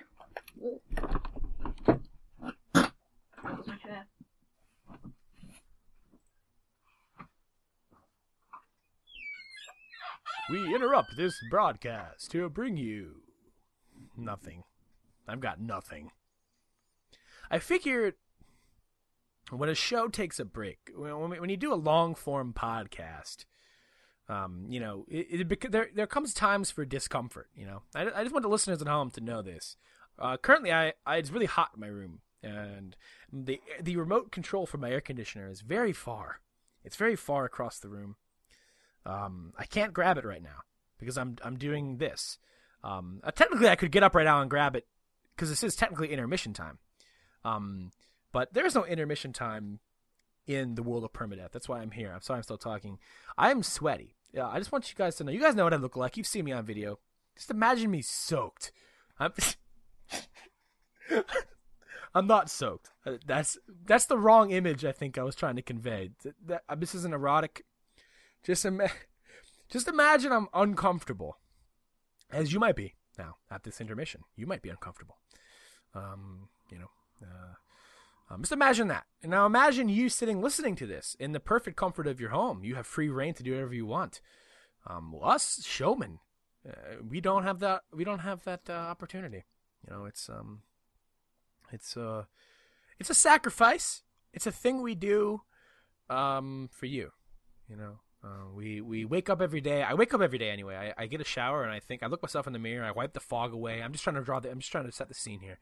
I wipe the fog away and um, and I uh, you know I, I look at myself in the eyes. I look myself. I don't know how often you guys look yourselves in the eyes in the mirror, um, but it's an intimate moment between you and yourself. And I say this is for them. And then I and then I uh, I uh, dry my hair off and uh, I get dressed, and that whole day is for you guys. You know, that's I set the tone. I tell myself because when you tell yourself something in your head, it's one thing, you know. But when you um when you uh, look yourself in the eyes and you know eye contact with yourself, that it's not, that's not something you get to do very often. You know, but looking in the mirror and making eye contact with yourself, and this is for them. This whole day, everything I do today, the marshmallows I'm gonna eat, the cupcakes I'm gonna eat, the clothes I wear, you know, what I say to the gas station attendant, it's all for them. You know, uh, the text messages I send to my parents, you know, the, uh, the people I swipe right on on Tinder that day, that's all for them. Back. Welcome back. Yeah, okay. Thought you'd gone as well. No, Sorry, my mum was like, I "Can you help me with something for a second? And I'm like, "Not really, but sure." yes. That's always the word. Always happens with like with my dad. Like I'll go downstairs for something like really quick, and my dad's like, "Hey, you want to see something?" like, ah, this sounds like such an asshole thing to say, but no, I can't. Anyway, I'm back. Whew. But anyway, what have you been playing, Ebbie? I mean, I know. loads of stuff. Uh, did we ever talk about how shit Overwatch was? In the uh during the anniversary event, I've never had Um, so many legendary skins that are nothing to do with an event before. that was a bad event. Like, I mean, good skins, good emotes, good like Good But cosmetics, impossible Yeah. to get without buying loot if boxes. if there was ever an event where it became so apparent that something was wrong with the loot box system in Overwatch, this was the one. Mhm.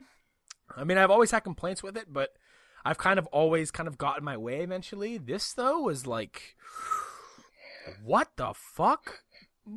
Getting Wolf Hanzo, getting fucking he's old ass legendary. legendaries didn't get should not be in. though. I would have had a heart attack. Like there's, that's the end of right there. I hate that skin too. That would have been terrible. I would have f- flipped it out. I've got so many just coins, like legendary Yeah. coins, legendary skins from the base game. Eventually, Luckily- I bought 24 loot boxes and managed to get the coins I wanted to buy the skins that I didn't get in the loot boxes, which Yeah, the the the only skins I didn't get that I really wanted, I wanted Beekeeper Mei. I wanted um, what else? I wanted Symmetra, and I wanted uh, shit, I wanted Genji, but I got um what did I? D.Va, I got Tracer, I got. And I got I got D.Va Tracer and Soldier, um, which were Ugh. fine a fine haul. Ugh. I wanted Lucio. That I wanted Lucio badly because it changes his skin. music. I hate Yeah, it. that bu- that buzz cut that buzz cut's looking stupid. I And actually- weird chicken chicken feet. I hate it. In the end, I didn't do too bad, but I did buy 24 loot boxes. Mhm. and I had to buy the three skins that I actually wanted. Um, so the skins that dropped for me were Bastion, Genji, Hanzo, Mei, and Zarya. And then I had to buy D.Va, Symmetra, and Tracer, which were the three skins I actually wanted. I wanted to get Lucio as well. Could not Yeah, justify buying another 50 boxes to try and get it. I wanted mostly Lucio because I don't have any Lucio skins. I just realized, and I play him a lot, Mm. and his music changes with that gun, and I wanted it so bad. Cool skin. But oh well. Uh, next year maybe. When they add Yeah. even more legendary skins. Um, Luckily, though, on the box front, they seem to be making some improvements. Um, they just Oh, announced yesterday Can't wait. less, drastically less dupes and more coins dropping in place of those. So If you go on the PTR, And- they give you five boxes to like open just to try out. None of it carries over to the actual game. did you try it out? Tried it out, got no dupes whatsoever. It was incredible because every box I open has at least three dupes in it, and I'm not joking. Every box I open has at least three dupes Fuck in it. Yeah. Well, nice. That's a that's a that change could work well in the long run. I have things I like to see done, like adding a way to get gold more reliably. If you gave me a way just- to buy credits, I'd do that over loot boxes. yeah, yeah, which is probably why they don't want to do it. But I, I think I'd be For more sure. tempted to be like, I'll buy ten thousand credits rather than I'll buy twenty four loot boxes, Mhm. even if they were the same price. Like, because then I can just buy what I want. Because it sucks in events when Yeah. you're like, I've got to grind to either get the drop that I want, or just hopefully get enough dupes to to get the coin for it or whatever. So I don't know. I don't know. I don't know. But for sure. I I I got like no What's that golden- whatsoever. What's that golden loot box that they? Oh, the go- the golden loot box is um a thing that you get through Twitch Prime. Oh, okay, Um, that's the only way to only way to get it. Yeah, you can do like a free month and you'll get a free loot box, and it's got a guaranteed Huh. legendary item in it. Cool. Uh, I ended up getting one of the Nomad Genji skins. I wonder if that golden loot box will be implemented in some other form then, or if that's just Hmm. for stuff like that. Like, someone had a good idea online where, like, oh, every time you like uh, prestige or hit like 101 or whatever, like, it gives you a golden loot box or something. cool. Like, like something rewarding that way or, or something. That'd be cool know. because it feels so anticlimactic when you're like, yes, I've hit level 300, let's open this box. Uh, three whites and a blue and they're all dupes. uh, Yeah. I'm very, very close to level 400 now, so I need to stop playing Overwatch. Woo! Need to do I'm almost with my time. 300, so I'm I'm well behind you uh, in level. Um, But um, I just like. At least you're not- at least you're not one of those people who are like level 900 or whatever, you know. Yeah, Um, whatever the hell those people are doing. I don't know. Um, like, I'll get there eventually, I'm sure, but That's so much Overwatch. that Like, I, I don't understand how you've played enough Overwatch to be level 1600. And you how are you not burnt out? Yeah.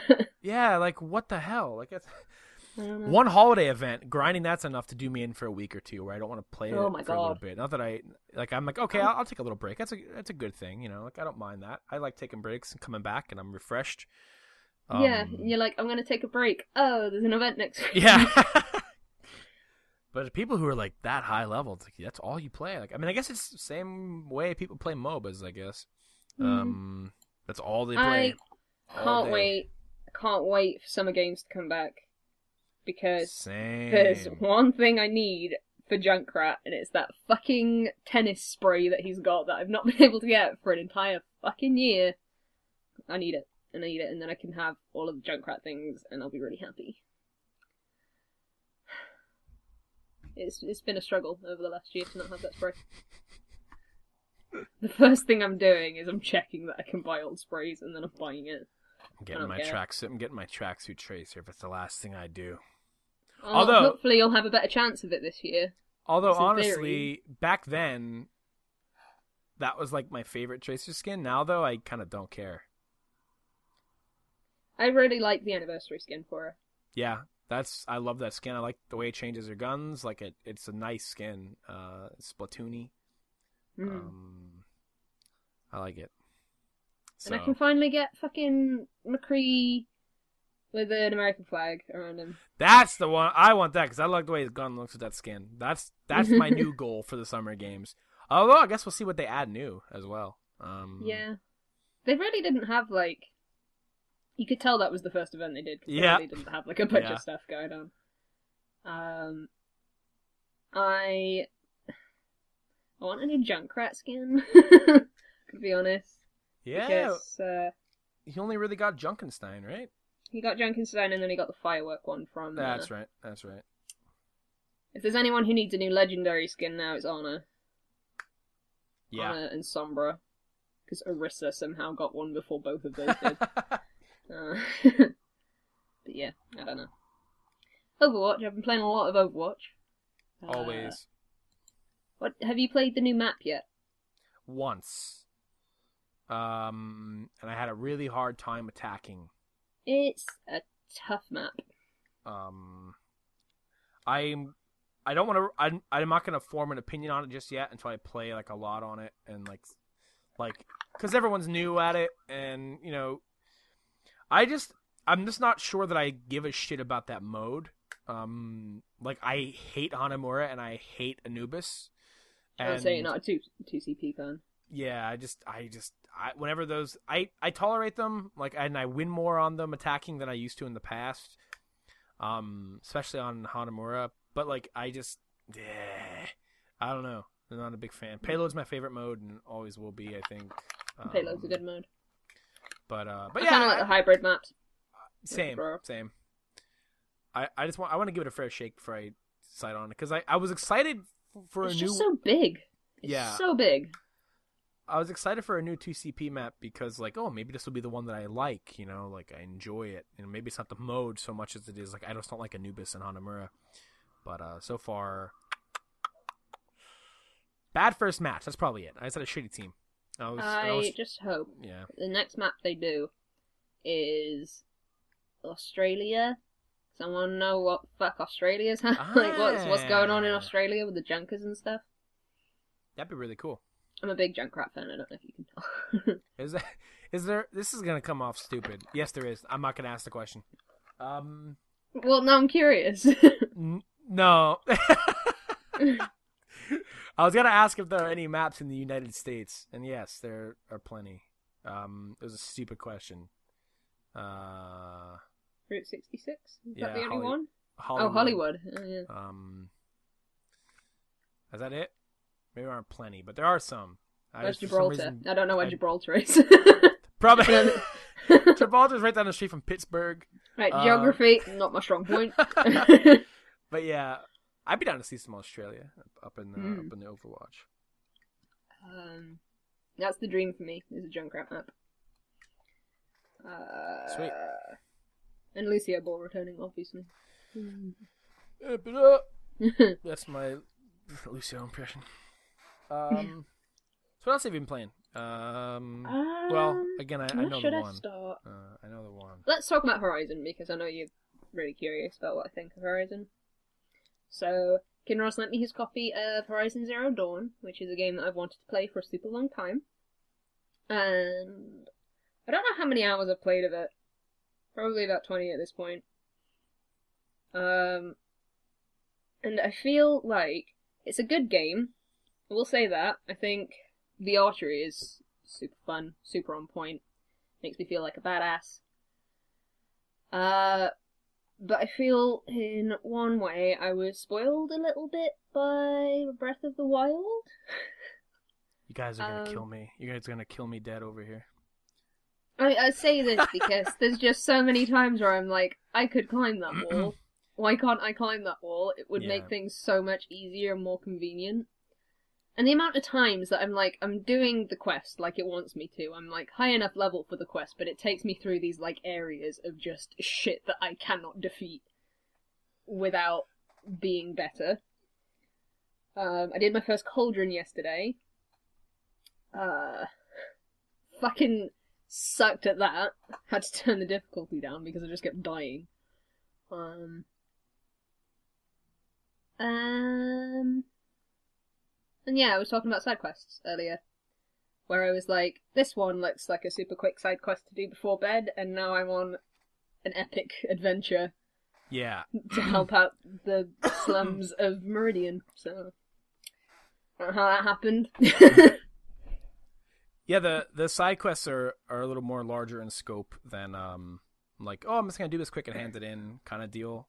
Yeah, Um, that's what I was kind of expect. I don't, I don't know if I've just been conditioned because I've been playing a lot of JRPGs with like Yeah, kind of puny side quests where you go and pick up a thing and then you bring it back. I mean, it it depends on I think like what you like out of side quests. Um, like if I'm not saying the side quests are bad. I'm just saying they're really fucking long.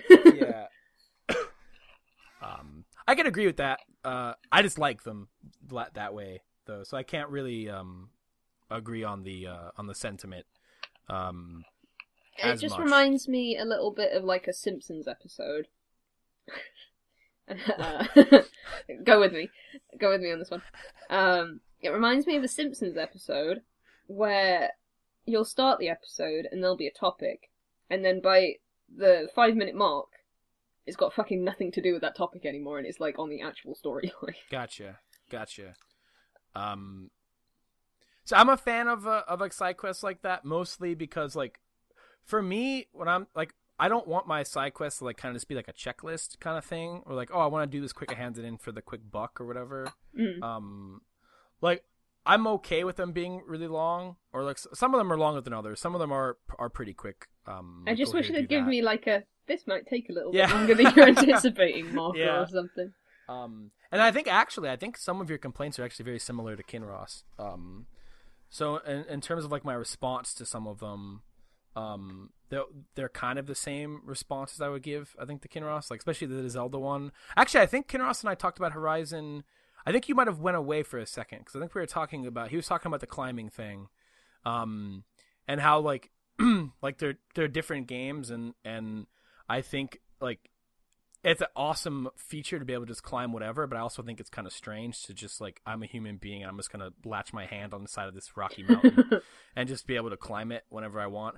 Granted, there is a stamina meter in Breath of the Wild, so like you, you can't just like oh I'm gonna climb like that a- huge peak. It's not like a I wish I could climb this mountain thing. It's like there's that ledge there. I should be able to climb that realistically, Yeah, but I yeah. can't. Like the invisible wall thing in all the video games that still annoys me. Yeah. Like let me go further because I want to. It is an Um, interesting time though, like with Breath of the Wild and Horizon existing so close to one another. Um, like They came out in the same sort of time Yeah, frame, didn't they? like like two weeks apart or so or something like that. Um, Um, I will say I do think they are very different games. Um, and the argument that like Breath of the Wild is better than Horizon, Horizon is better than Breath of the Wild, pointless. Don't bother. oh yeah, yeah. Um, but I still have yet to get to the point in the story where I'm like super invested in what's going on. Um, and I die a lot in this game. I'm not very good at this. Yeah, I will say this: um, the combat is tough. It's one complaint, even when Kinross was having trouble with some of it, where it's like, I can understand that 100 percent because the way the game works is leveling up doesn't really kind of make you more powerful. Um, it's kind of just gives you access to being being able to like, oh, make my bags bigger, or oh, this is just kind of an indica- indicator for how many things I'll be able to have or whatever. Like all the enemies kind of maintain a consistent level of health, difficulty, move sets, all of that. Um, and you can kind of like equip, I believe, like a lot of things right off the bat, kind of. Hmm. Uh, so like certain combat encounters are kind of will kind of always be tough. Um, it's just a matter of leveling up, um, getting more equipment and like Mhm. kind of getting more attuned with different strategies and how to take down certain machines um, more easily with different gadgets like trip casters or rope casters or the slingshot or um, bolt casters. Like there's a lot of weird gadgets that um, come into play that it's entirely up to the player to not even bother with them if they don't want to. Because like it gets to a point where you don't have to, but just makes something super easy. I highly recommend. Um, 'cause I don't know if Kinross messed about with it a, a lot. I don't think he did. Um, the rope caster. Okay. Um, that is a weapon that like three shots into the enemy and it bolts them to the ground where they can't move.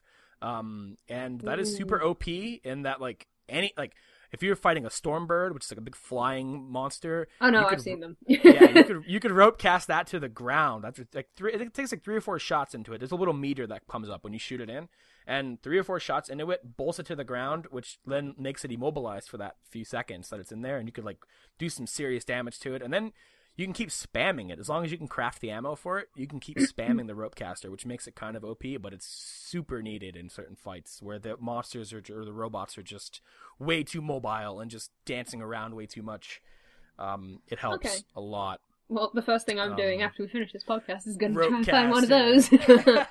um, it's super good. It's super good. Um, I think I'm not like I'm not down on the game. I'm not saying that I dislike Sure, it. I'm just saying sure. there's like little bits and pieces about it that I'm like super not sure about. Um, the biggest killer for me at the minute is the fact that I'm not that invested in yeah, the Yeah. story, which I'm hoping changes as I do more main quests and stuff I- because I've been ditzing around a lot. So I think it will. Um, there's there's an arc that becomes. How far are you in it? I think that would be easier. if- would be um, easier I've just gotten to Meridian. Okay. Yeah. Okay. Yeah. There's a there's an arc that begins when it comes time to finding, and this isn't a spoiler or anything. It's like the it becomes the point of the game, like finding out what happened, Mm. um, and why the world is the way it is. Um, that's the arc where it starts really getting interesting, and it doesn't take too much longer from where you're at, but the initial like, oh, I'm doing the proving, or I'm doing this, and I'm I'm like um meeting these tribes and all that and this ass wiper i don't forget his name but like the like the, these bits like that where it just kind of seems like a run of the mill like oh you know open world factions hating each other tribes killing Yeah. animals types of stuff it does hard pivot into um some really interesting sci-fi um at a certain point that Okay, um, even one, even one Kinross over, which, which is uh, that's is- feet. which is my barometer um for uh, if the Did game Kinross story, like it? Yes, it must be good. if if if the if he's hating the game so much, but the story has him continue, then I um that's like my okay. I, I I'm I'm glad to know that at least my assessment of the story was good. Um, In general, I, could- think like the the gameplay is just really refined and nice, Mhm. uh, and I'm enjoying it. But I I am concerned that I'm not going to be like on the same level of this is amazing as everyone else was when it first came out, which always concerns me because I feel like I'm being an anti-hype on purpose just to be like a bit of a hipster. But I I promise mean I'm it's not. fair. I mean it's I I don't like Nier Automata. That's that's that's gonna come back. to episode 33 of the Hipster Cast. so I mean, it's it's um it's totally fair, and I don't want to make it sound like when I say like oh side quests I I like them this way. I'm saying like oh you know that like I think you I've only just like played a shitty lot side of quests. I think I've just played a lot of Japanese games and their side quests lately, where I'm just like, oh, you go and pick up five frogs and then take them to the lady. Easy. Like, Yeah, these ones are more in line with like The Witcher and stuff like that, where the side quests have these long, winding stories that like, oh wow, I didn't expect it to to do this, and um, think and I it can just actually concerns me that I'm just gonna spend so long doing side quests that I'm gonna be like, oh yeah, the main story. I can actually um I can actually relate to like the oh I just want to hand this in quick and go to bed to uh, I was playing ESO last night and I was like oh you know I I'm gonna be turning this off when I'm going to watch the leftovers and and um some of the TV shows I'm behind on. I have people waiting on me. I just want to finish one quest and, and get this in because the quests in ESO aren't too long but some of them can be. I'm like okay this going to a little ruin here and, and find this guy's ancestors and leave. It turned into like this 45 minute fucking thing where like if I logged out, it would take me back to the beginning because of the way the servers work. I'm like, okay, I'm the, I this sucks. Like uh, this is way too long, and it, it, it was a really good si- side quest. I enjoyed it, but like it was like this. Why? Why is it so long? Why am I go-? like you'd get to the end and think, oh, I found another secret passage, and it's like you fucker, like no. no, I was done. Um, so yeah, I can totally understand that too, especially when you know when if you're in the time frame of oh a side quest quick, I'll finish this up really fast, and then it takes you on. It just sounded like it was going to be so fucking journey. short, and then it was. I still haven't finished it. just keeps going. It's actually it's been a it's been a fun ride um going through all the like the, the last few games I've played and like seeing how they all handle side quests differently like going through Nier and Final Fantasy or Persona which while they aren't necessarily labeled side quests I think a lot a lot of things you do with confidants and things like that can be considered side Yeah. content um and like and like mementos and then like Yakuza and seeing the way they handle it where there's no quest log at all and you're just kind of doing shit and and There's no quest log. um, I'd die. It's been uh yeah there's no yeah there was no quest log and but the thing with yakuza is you're not accepting multiple quests in that Okay, I was gonna say, Um, is it one of those things where once you're doing it, you're doing it, or is it one Yeah. of those things where you talk to a bunch of people and like rack up a bunch of stuff? No, and you have yeah, the way this- that's why i think yakuza is my favorite one of my favorite games ever is the way they handle side quests it speaks to a billy conway in that i cannot stand like filling my quest log with shit it just it just starts to really get on my nerves. Mm-hmm. and yakuza is like you have you pause it and you have like your main quest that's your objective there. And then side quests like happen organically like you're walking down the street and you'll stumble into a conversation or you'll overhear someone crying or this or that. And then you have the option to either do that side quest right then and there or pin it for later and then that's kind of like the only one you could pin so like you like it's always in the moment kind of with the side quest so Okay, um, I like that. That's yeah, nice. it's a really good system. It makes it feel like you're like just kind of doing things instead of like, oh, let me go down my list here, blah blah blah blah blah, and do that, that, that. Um, it's it's it's a really nice system. I don't know um, why I'm complaining about the side quests so much because I've literally come off the back of Zelda Breath of the Wild, where I think the, most of the side quests in that game are absolute garbage. Like, I I I think it like it's it's it's interesting too to, to look at it because like like frame of mind when you're either and that goes for anything like even watching the Sony press conference for me my frame of mind initially was like this is so hype but you know I sit there and I you know You analyze it at the end and it's like ah it wasn't that good. Um like when you're like depending on how you're feeling like it might even be the, the case with Nier Automata where, I, where as I'm playing it I'm like I'm just hating this. Like I'm not liking it but like maybe I'll go back to it and like think about it and go you know what? This wasn't that bad. I got like it it it's weird like and same with Xenoblade like that's why I want to revisit Xenoblade is because I think I, I don't think I will hate that game. It's just something about it while playing it. It's like maybe it wasn't the game I was devoting my attention to 100% at the time. Whereas like I would turn it on and like just not be in the mood to sit down for six hours and learn it and all that. what I would Um, recommend with side quests in Xenoblade is that you just pick up as many as you can, ignore the quest log, and then just do them naturally. Because a lot of them are like, go and kill four of these things, Yeah. and you'll do it while you're like grinding to level up anyway. So Gotcha. it'll just be like a little bit of extra Yeah, I, experience. I, I think the way I was approaching that game was kind of a mistake. Um, and I mean, it's it's mostly my fault for how I approach a lot of games with like. Like I, I have to do them, and I feel like I need to uh, at some point abandon that mentality, like that. Like I need I'm- to do these. Like I'm gonna see if I can find them. a picture of to, as to why you do not need to do it in Xenoblade Chronicles. Is there a um, lot? Is that I'm gonna the, find the uh, affinity chart in Xenoblade. Um, But um, but yeah, I'm I'm I'm really looking forward to hearing your thoughts on it as you get further in the story. Cause I think um, there's a lot of really neat stuff in there, and uh, I, I that I hope none of it was spoiled. I don't think it. I don't think it would happen no, no, no. for you. Yeah. Um, Um, like stuff that kind of blew my mind a little bit. Um, good- I'm looking forward to it because I really do want to be won over by it. I don't Mhm. want to like hate it on purpose or whatever. But just as a quick aside, um, this is a picture of the affinity chart from Xenoblade Chronicles, um, and these are all the relationships that you have to build up over side quests if you want to 100% the game, uh, which you don't want to do. Holy shit! what the fuck? yeah, Wow.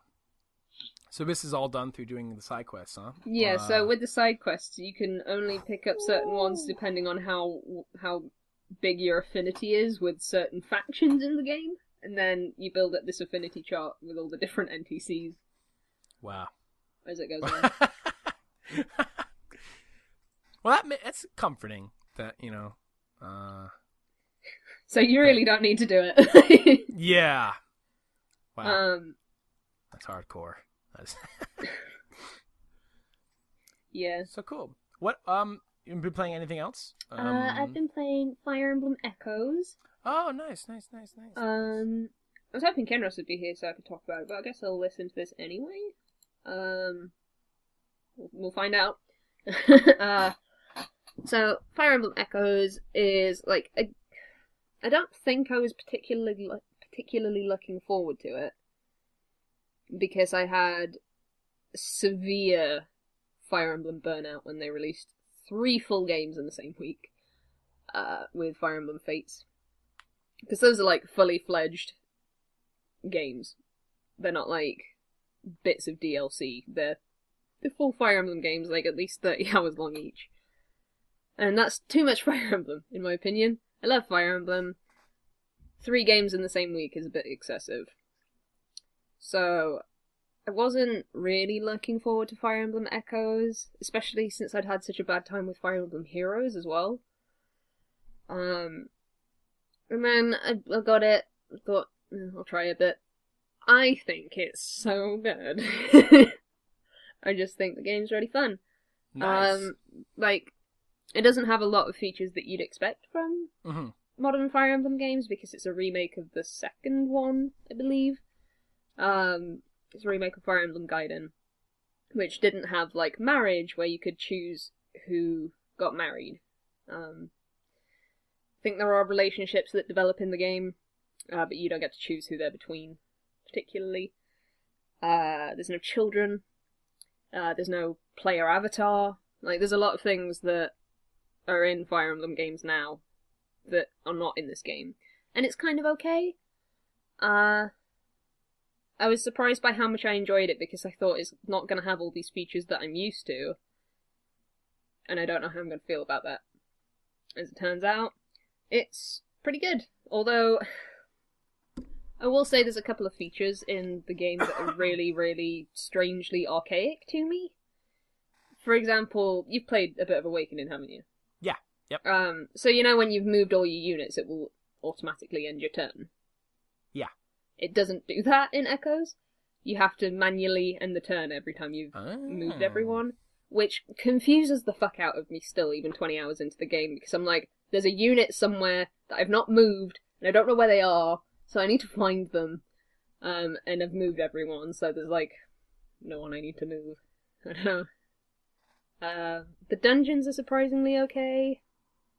Because I kind of thought adding dungeon crawling into Fire Emblem was a bit stupid. Because that's not what you'd expect from a Fire Emblem game, I guess. It's kind of alright. it's like, So is it set up like any other RPG where then like the battles are just turn based or, uh, or, or like like strategy based rather? What I yeah, mean. it's just Like- like all the battles are strategy based, like even the random encounters in the dungeons. Huh. Uh, which is really peculiar, I think. Interesting. Uh, Is it fun? Is the dungeon crawling fun? The dungeon Like- crawling's fun, but I think I kind of want to see it come back in another game where they've refined it a bit because it Mm. is just a bit Mhm. unpolished. Like the amount of times that I've tried to like do a U-turn, you can't just turn around. You have to do like a whole wide was- thing if you're sprinting. And Was that present in the original? Like the I the don't know, to be honest. Um, should we have a look? At the Yeah. dungeons in Fire Emblem Gaiden. It's an it's an interesting thing to just kind of bring into the game, um, like out of nowhere in a remake of. Uh, I think it's cool. Um, but if it was in the original game, it makes more sense that it's. Oh no, there are dungeons in Fire Emblem Gaiden. Oh, cool. So uh, it was legitimately a piece of the old game. Interesting. okay. I just thought that was like a random thing that they'd. You add dungeons. Uh, they don't sound like that at Intelligent Systems, but Um, Uh, there's not very many of them though. There's quite a few more in the Echoes version. Um, in terms of like the story, uh, it's kind of interesting because you have. I'm sure you've seen the characters around. Alm, the like green haired dude, and then you have Celica, who's the red haired girl. yeah, Um, and I thought they would just be sort of like the leaders of your group of people, but as it turns out, they're both leaders of two entirely separate groups of people that are doing two entirely separate story things. Uh, and they're on like their own sections of the map, and they don't really interact with each other.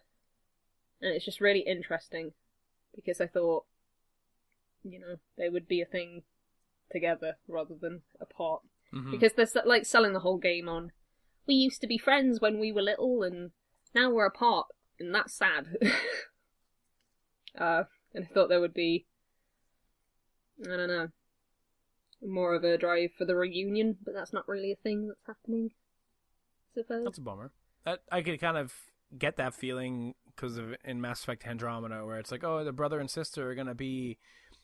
If you pick a male, you'll still get to interact with the sister. If you pick the female, you get to interact with the brother. And I'm 40 hours in the game, and my sibling is still in a coma.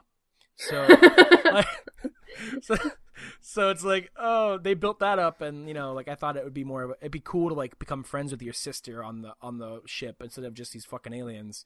And the entire game, she's in a fucking coma. So, like, gg not. But um, but cool. I, I like the treatment that Fire Emblem has gotten thanks to Awakening's success. like, it's fucking 3DS. strange considering that was supposed to be like the last Mhm. game because it was failing that badly, and they announced a mobile game, a remake of the second Fire Emblem game, a crossover with the Warriors franchise, and a new main Yeah. series game. Like It's that's a lot of Fire Emblem.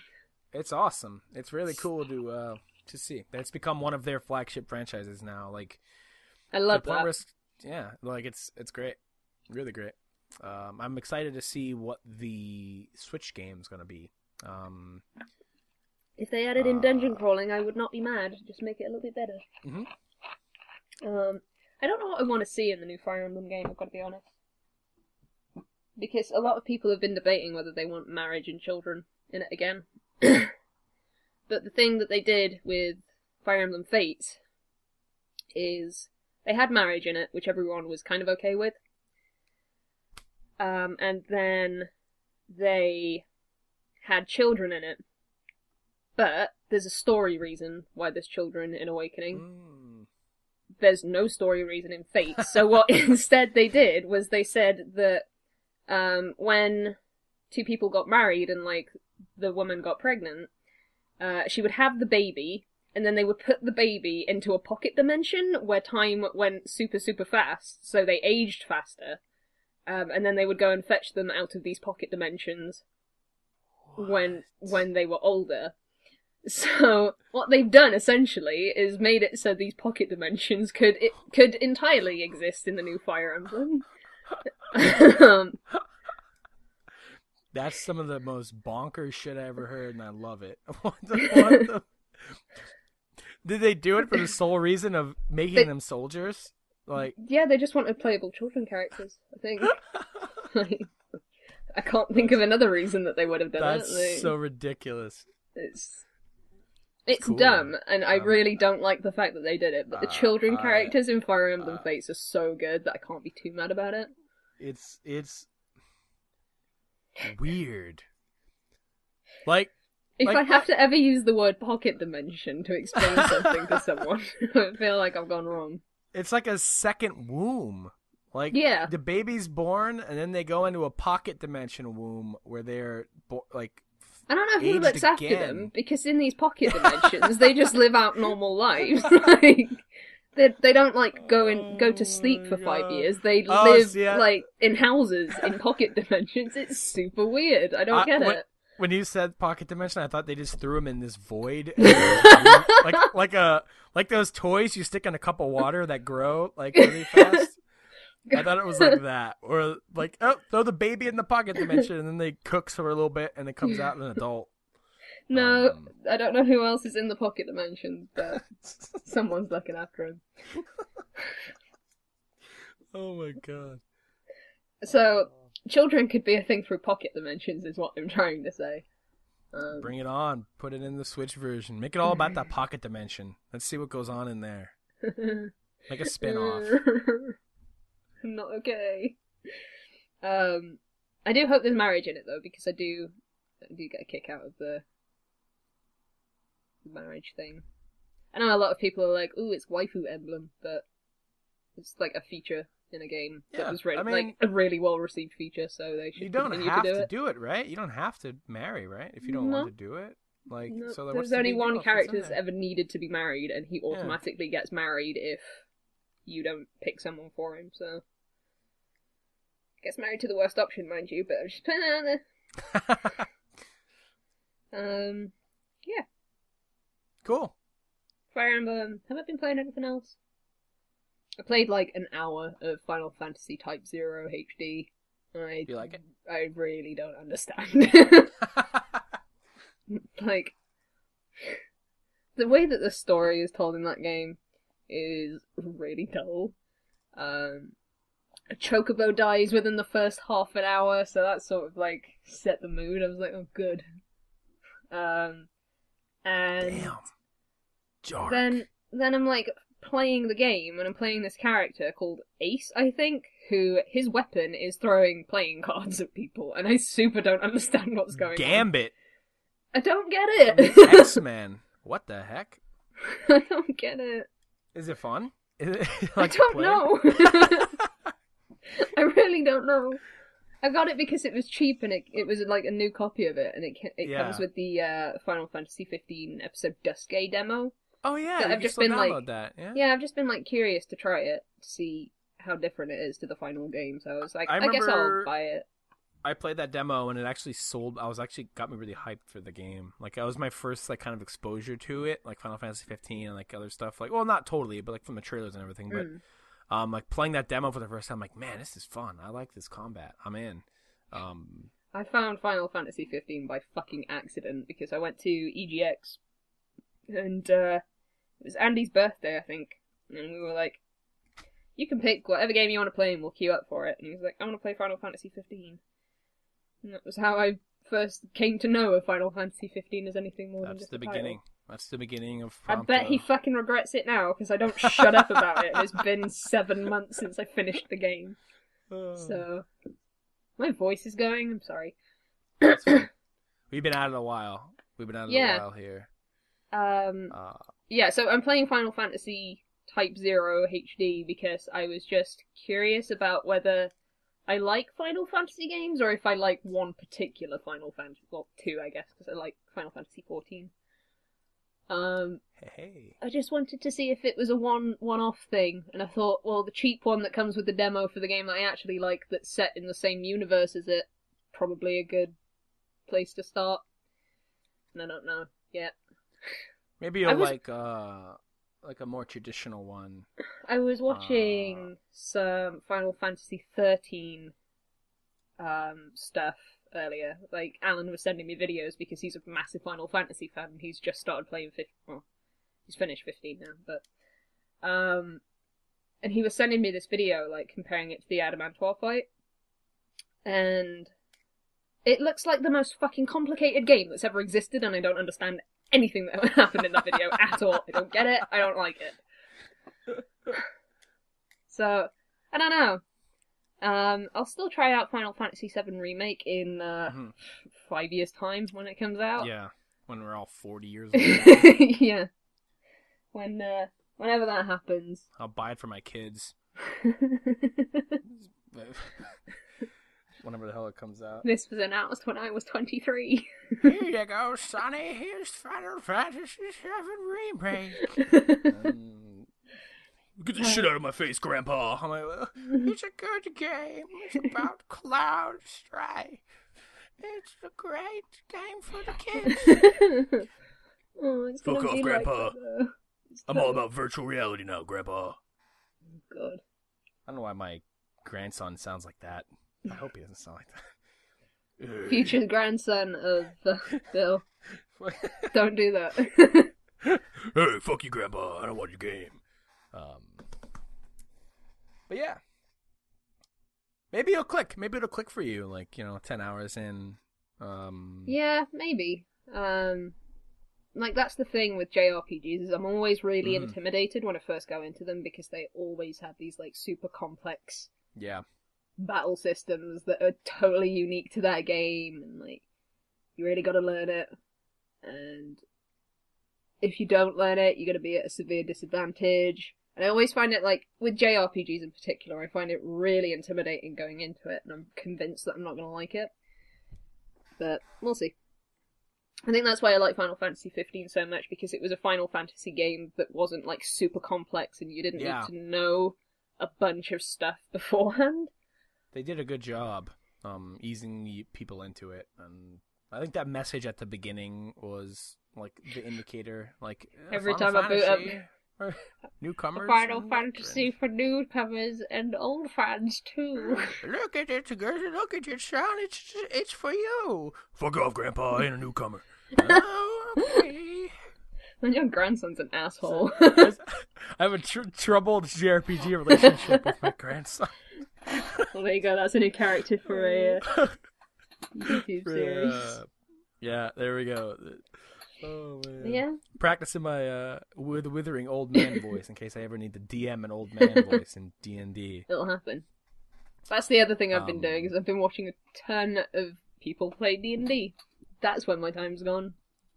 It's fun. It's fun to watch. D and So D D and D is fantastic. Yeah, it's. I'm excited for you to get to play it Yeah. with us. Oh, and I guess that's somewhat of a of a thing I just said on the air. whoops, Um, that'll be happening. Um, we're gonna play D uh, and D. but I don't want to. bought my player's handbook. Yeah, I don't want to do any official uh official details yet though on any um D and D related videos, uh so people aren't too hyped. Um, all two of you guys out we there appreciate you. get too hyped, Pat, um, and that's Pat, it. if you lived in a reasonable time zone, Uh, we totally invite you to play D and D with us. That'd be great. Um, Um, but yeah, I've bought my player's handbook and I'm learning things about spells and classes and animals that I can tame if I choose a certain class. It's great. I'm excited to DM for you guys. I'm currently in my current campaign. I'm uh, well. I'm playing in it. The one I'm playing in now. I uh, um, it takes place in the EverQuest universe that my cousin's doing. The one where I killed that yeah, kid. yeah, yeah. Um, but those those characters arcs are over, and we're going to a new continent called Kunark, which is where the lizard people, the Iksar, live. And my cousin, who's playing with me, um, my other cousin who's playing with me, doesn't know who I'm playing at, and I'm going to be playing for the first time, um, like an evil character. I'm going to be playing one of the lizard people who live there, and they're going to have to um, be thrust into a party for one reason or another. I haven't been given the full details, but um, that's gonna be fun because every character I role play, I end up role playing like I end up doing this goofy ass stuff, and not like derailing goofy ass stuff, but like I, they always end up just being, oh, this is Bill, like as his character, instead of like, oh, these are my three different characters that have RP, and they're all distinctly different. They all end up towards the end of the campaign, just what would Bill do in this situation, opposed to what would Nimuso or Festerman do. Whereas, Khaziit, Did you call one of your guy- characters Festival? Yeah, Oh of- of course. yes. Um, and he has bl- and he has blonde hair and a black mustache. um, so, uh, it'll be fun to play this character named Khaziit, who is um, like witnessing all of these humans and gnomes and halflings enter the land of Kunark against their will. They're kind of like encroaching, kind of like Christopher Columbus type situation. Um, and it'll be fun to RP that. So I'm really excited about that. Um, D and D is a a thing to get super excited about if you are super passionate about a character you're RPing or a campaign you're DMing or it's I love it. It's my favorite game I think ever. I am point. super excited to accidentally metagame and apologize profusely for it. oh no, it it happens. It happens.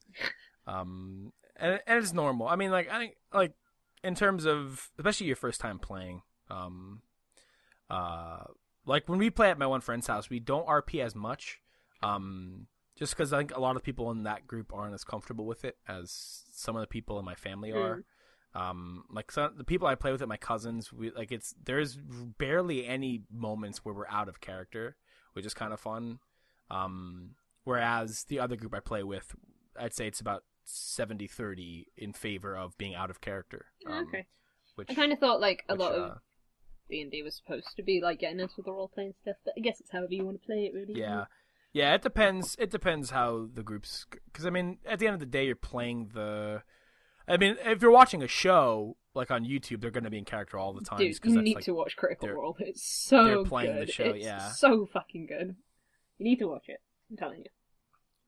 I, I do. I have to put it on the background. There's so much, but I, I I can't look at that as I need to catch up as much as it is like oh there's just a lot of great content to watch, and that's the mindset that like I need to take. Because when I think of stuff like One Piece, it's like oh I'm never gonna be caught up. It's like so what? Like so what if I'm never caught up? Well- like it sucks. Maybe I won't be able to join the conversation. The but good like, news is they are going to be wrapping up their current campaign Oh, soonish. When they get to level cool. 20, I think they're wrapping it up. I don't know what level they're on now, but Are they doing new characters? they're doing new then? characters, yeah. Um.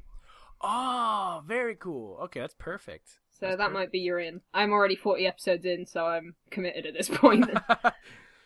um, I think they're gonna get a lot. I mean, they're they're already extremely popular, but I think doing that will be huge for new viewership as well. Like, like oh, they're starting new characters. I'm hopping in. Like that's when it, whenever it happens, be if. I hear about it, if it happens before I actually catch up, I'll let you know. sweet, awesome. Because it's so good. Go and watch Critical Role, Permadeath people, but do it after you've clicked like on the on the on the bar. I don't know. yes. This has been a long podcast for Follow just the two us. of us. Yeah. Yeah, I was saying earlier we were barely started. Oh, one less person. Maybe it'll, it'll be a lot shorter, but it's about in Yeah. tune. I think we just talk a lot, no matter who's on. Well, we had It's just the way E3 to talk about, to be fair. so- Yeah, yeah. For, for And sure, hopefully next sure. time Kinross Um, will be back, uh, because his Yeah. internet just didn't want to play nice. He's currently playing Yakuza Zero, um, as evidenced by the message in the Discord chat that, um, oh, he spelled uh, Goro Majima's name wrong. Um, that's why I thought he was talking about Persona Five. Oh, Um, Mishima. but uh, but uh, so I can't wait to hear that. Talk about Yakuza. Anytime I'm talking about Yakuza is a good time. to Talk about Yakuza. I'm sure I will talk Uh, more about Yakuza. Horizon next time, as well as Yeah, I look I look forward. Final Fantasy Type Zero forward. HD and probably Overwatch and probably a little bit more Fire Emblem Echoes. Because I don't. So what anything different, apparently. What have you guys been playing in the comments? I know I don't ever ask you guys that. I don't think, but if uh, you'd like to share, put it in the comments down below. I I visit the comments frequently, um, just to see if anyone's popping in. Uh, you can also tweet us at Perma Podcast. You can tweet me at Pepperdham. Ebbie, where are you on Twitter? At Bizarre Jelly Five. All those Come links say are down below. Um, I'm. I was about to say you can find us on Facebook, but that's the wrong show. Now we do have a Um, Facebook page. It's just we don't Oh. use it. Um, Every so often, I'll get a notification that's like, "You've had two new views on the permanent Facebook page," and I'm like, who uh, are you?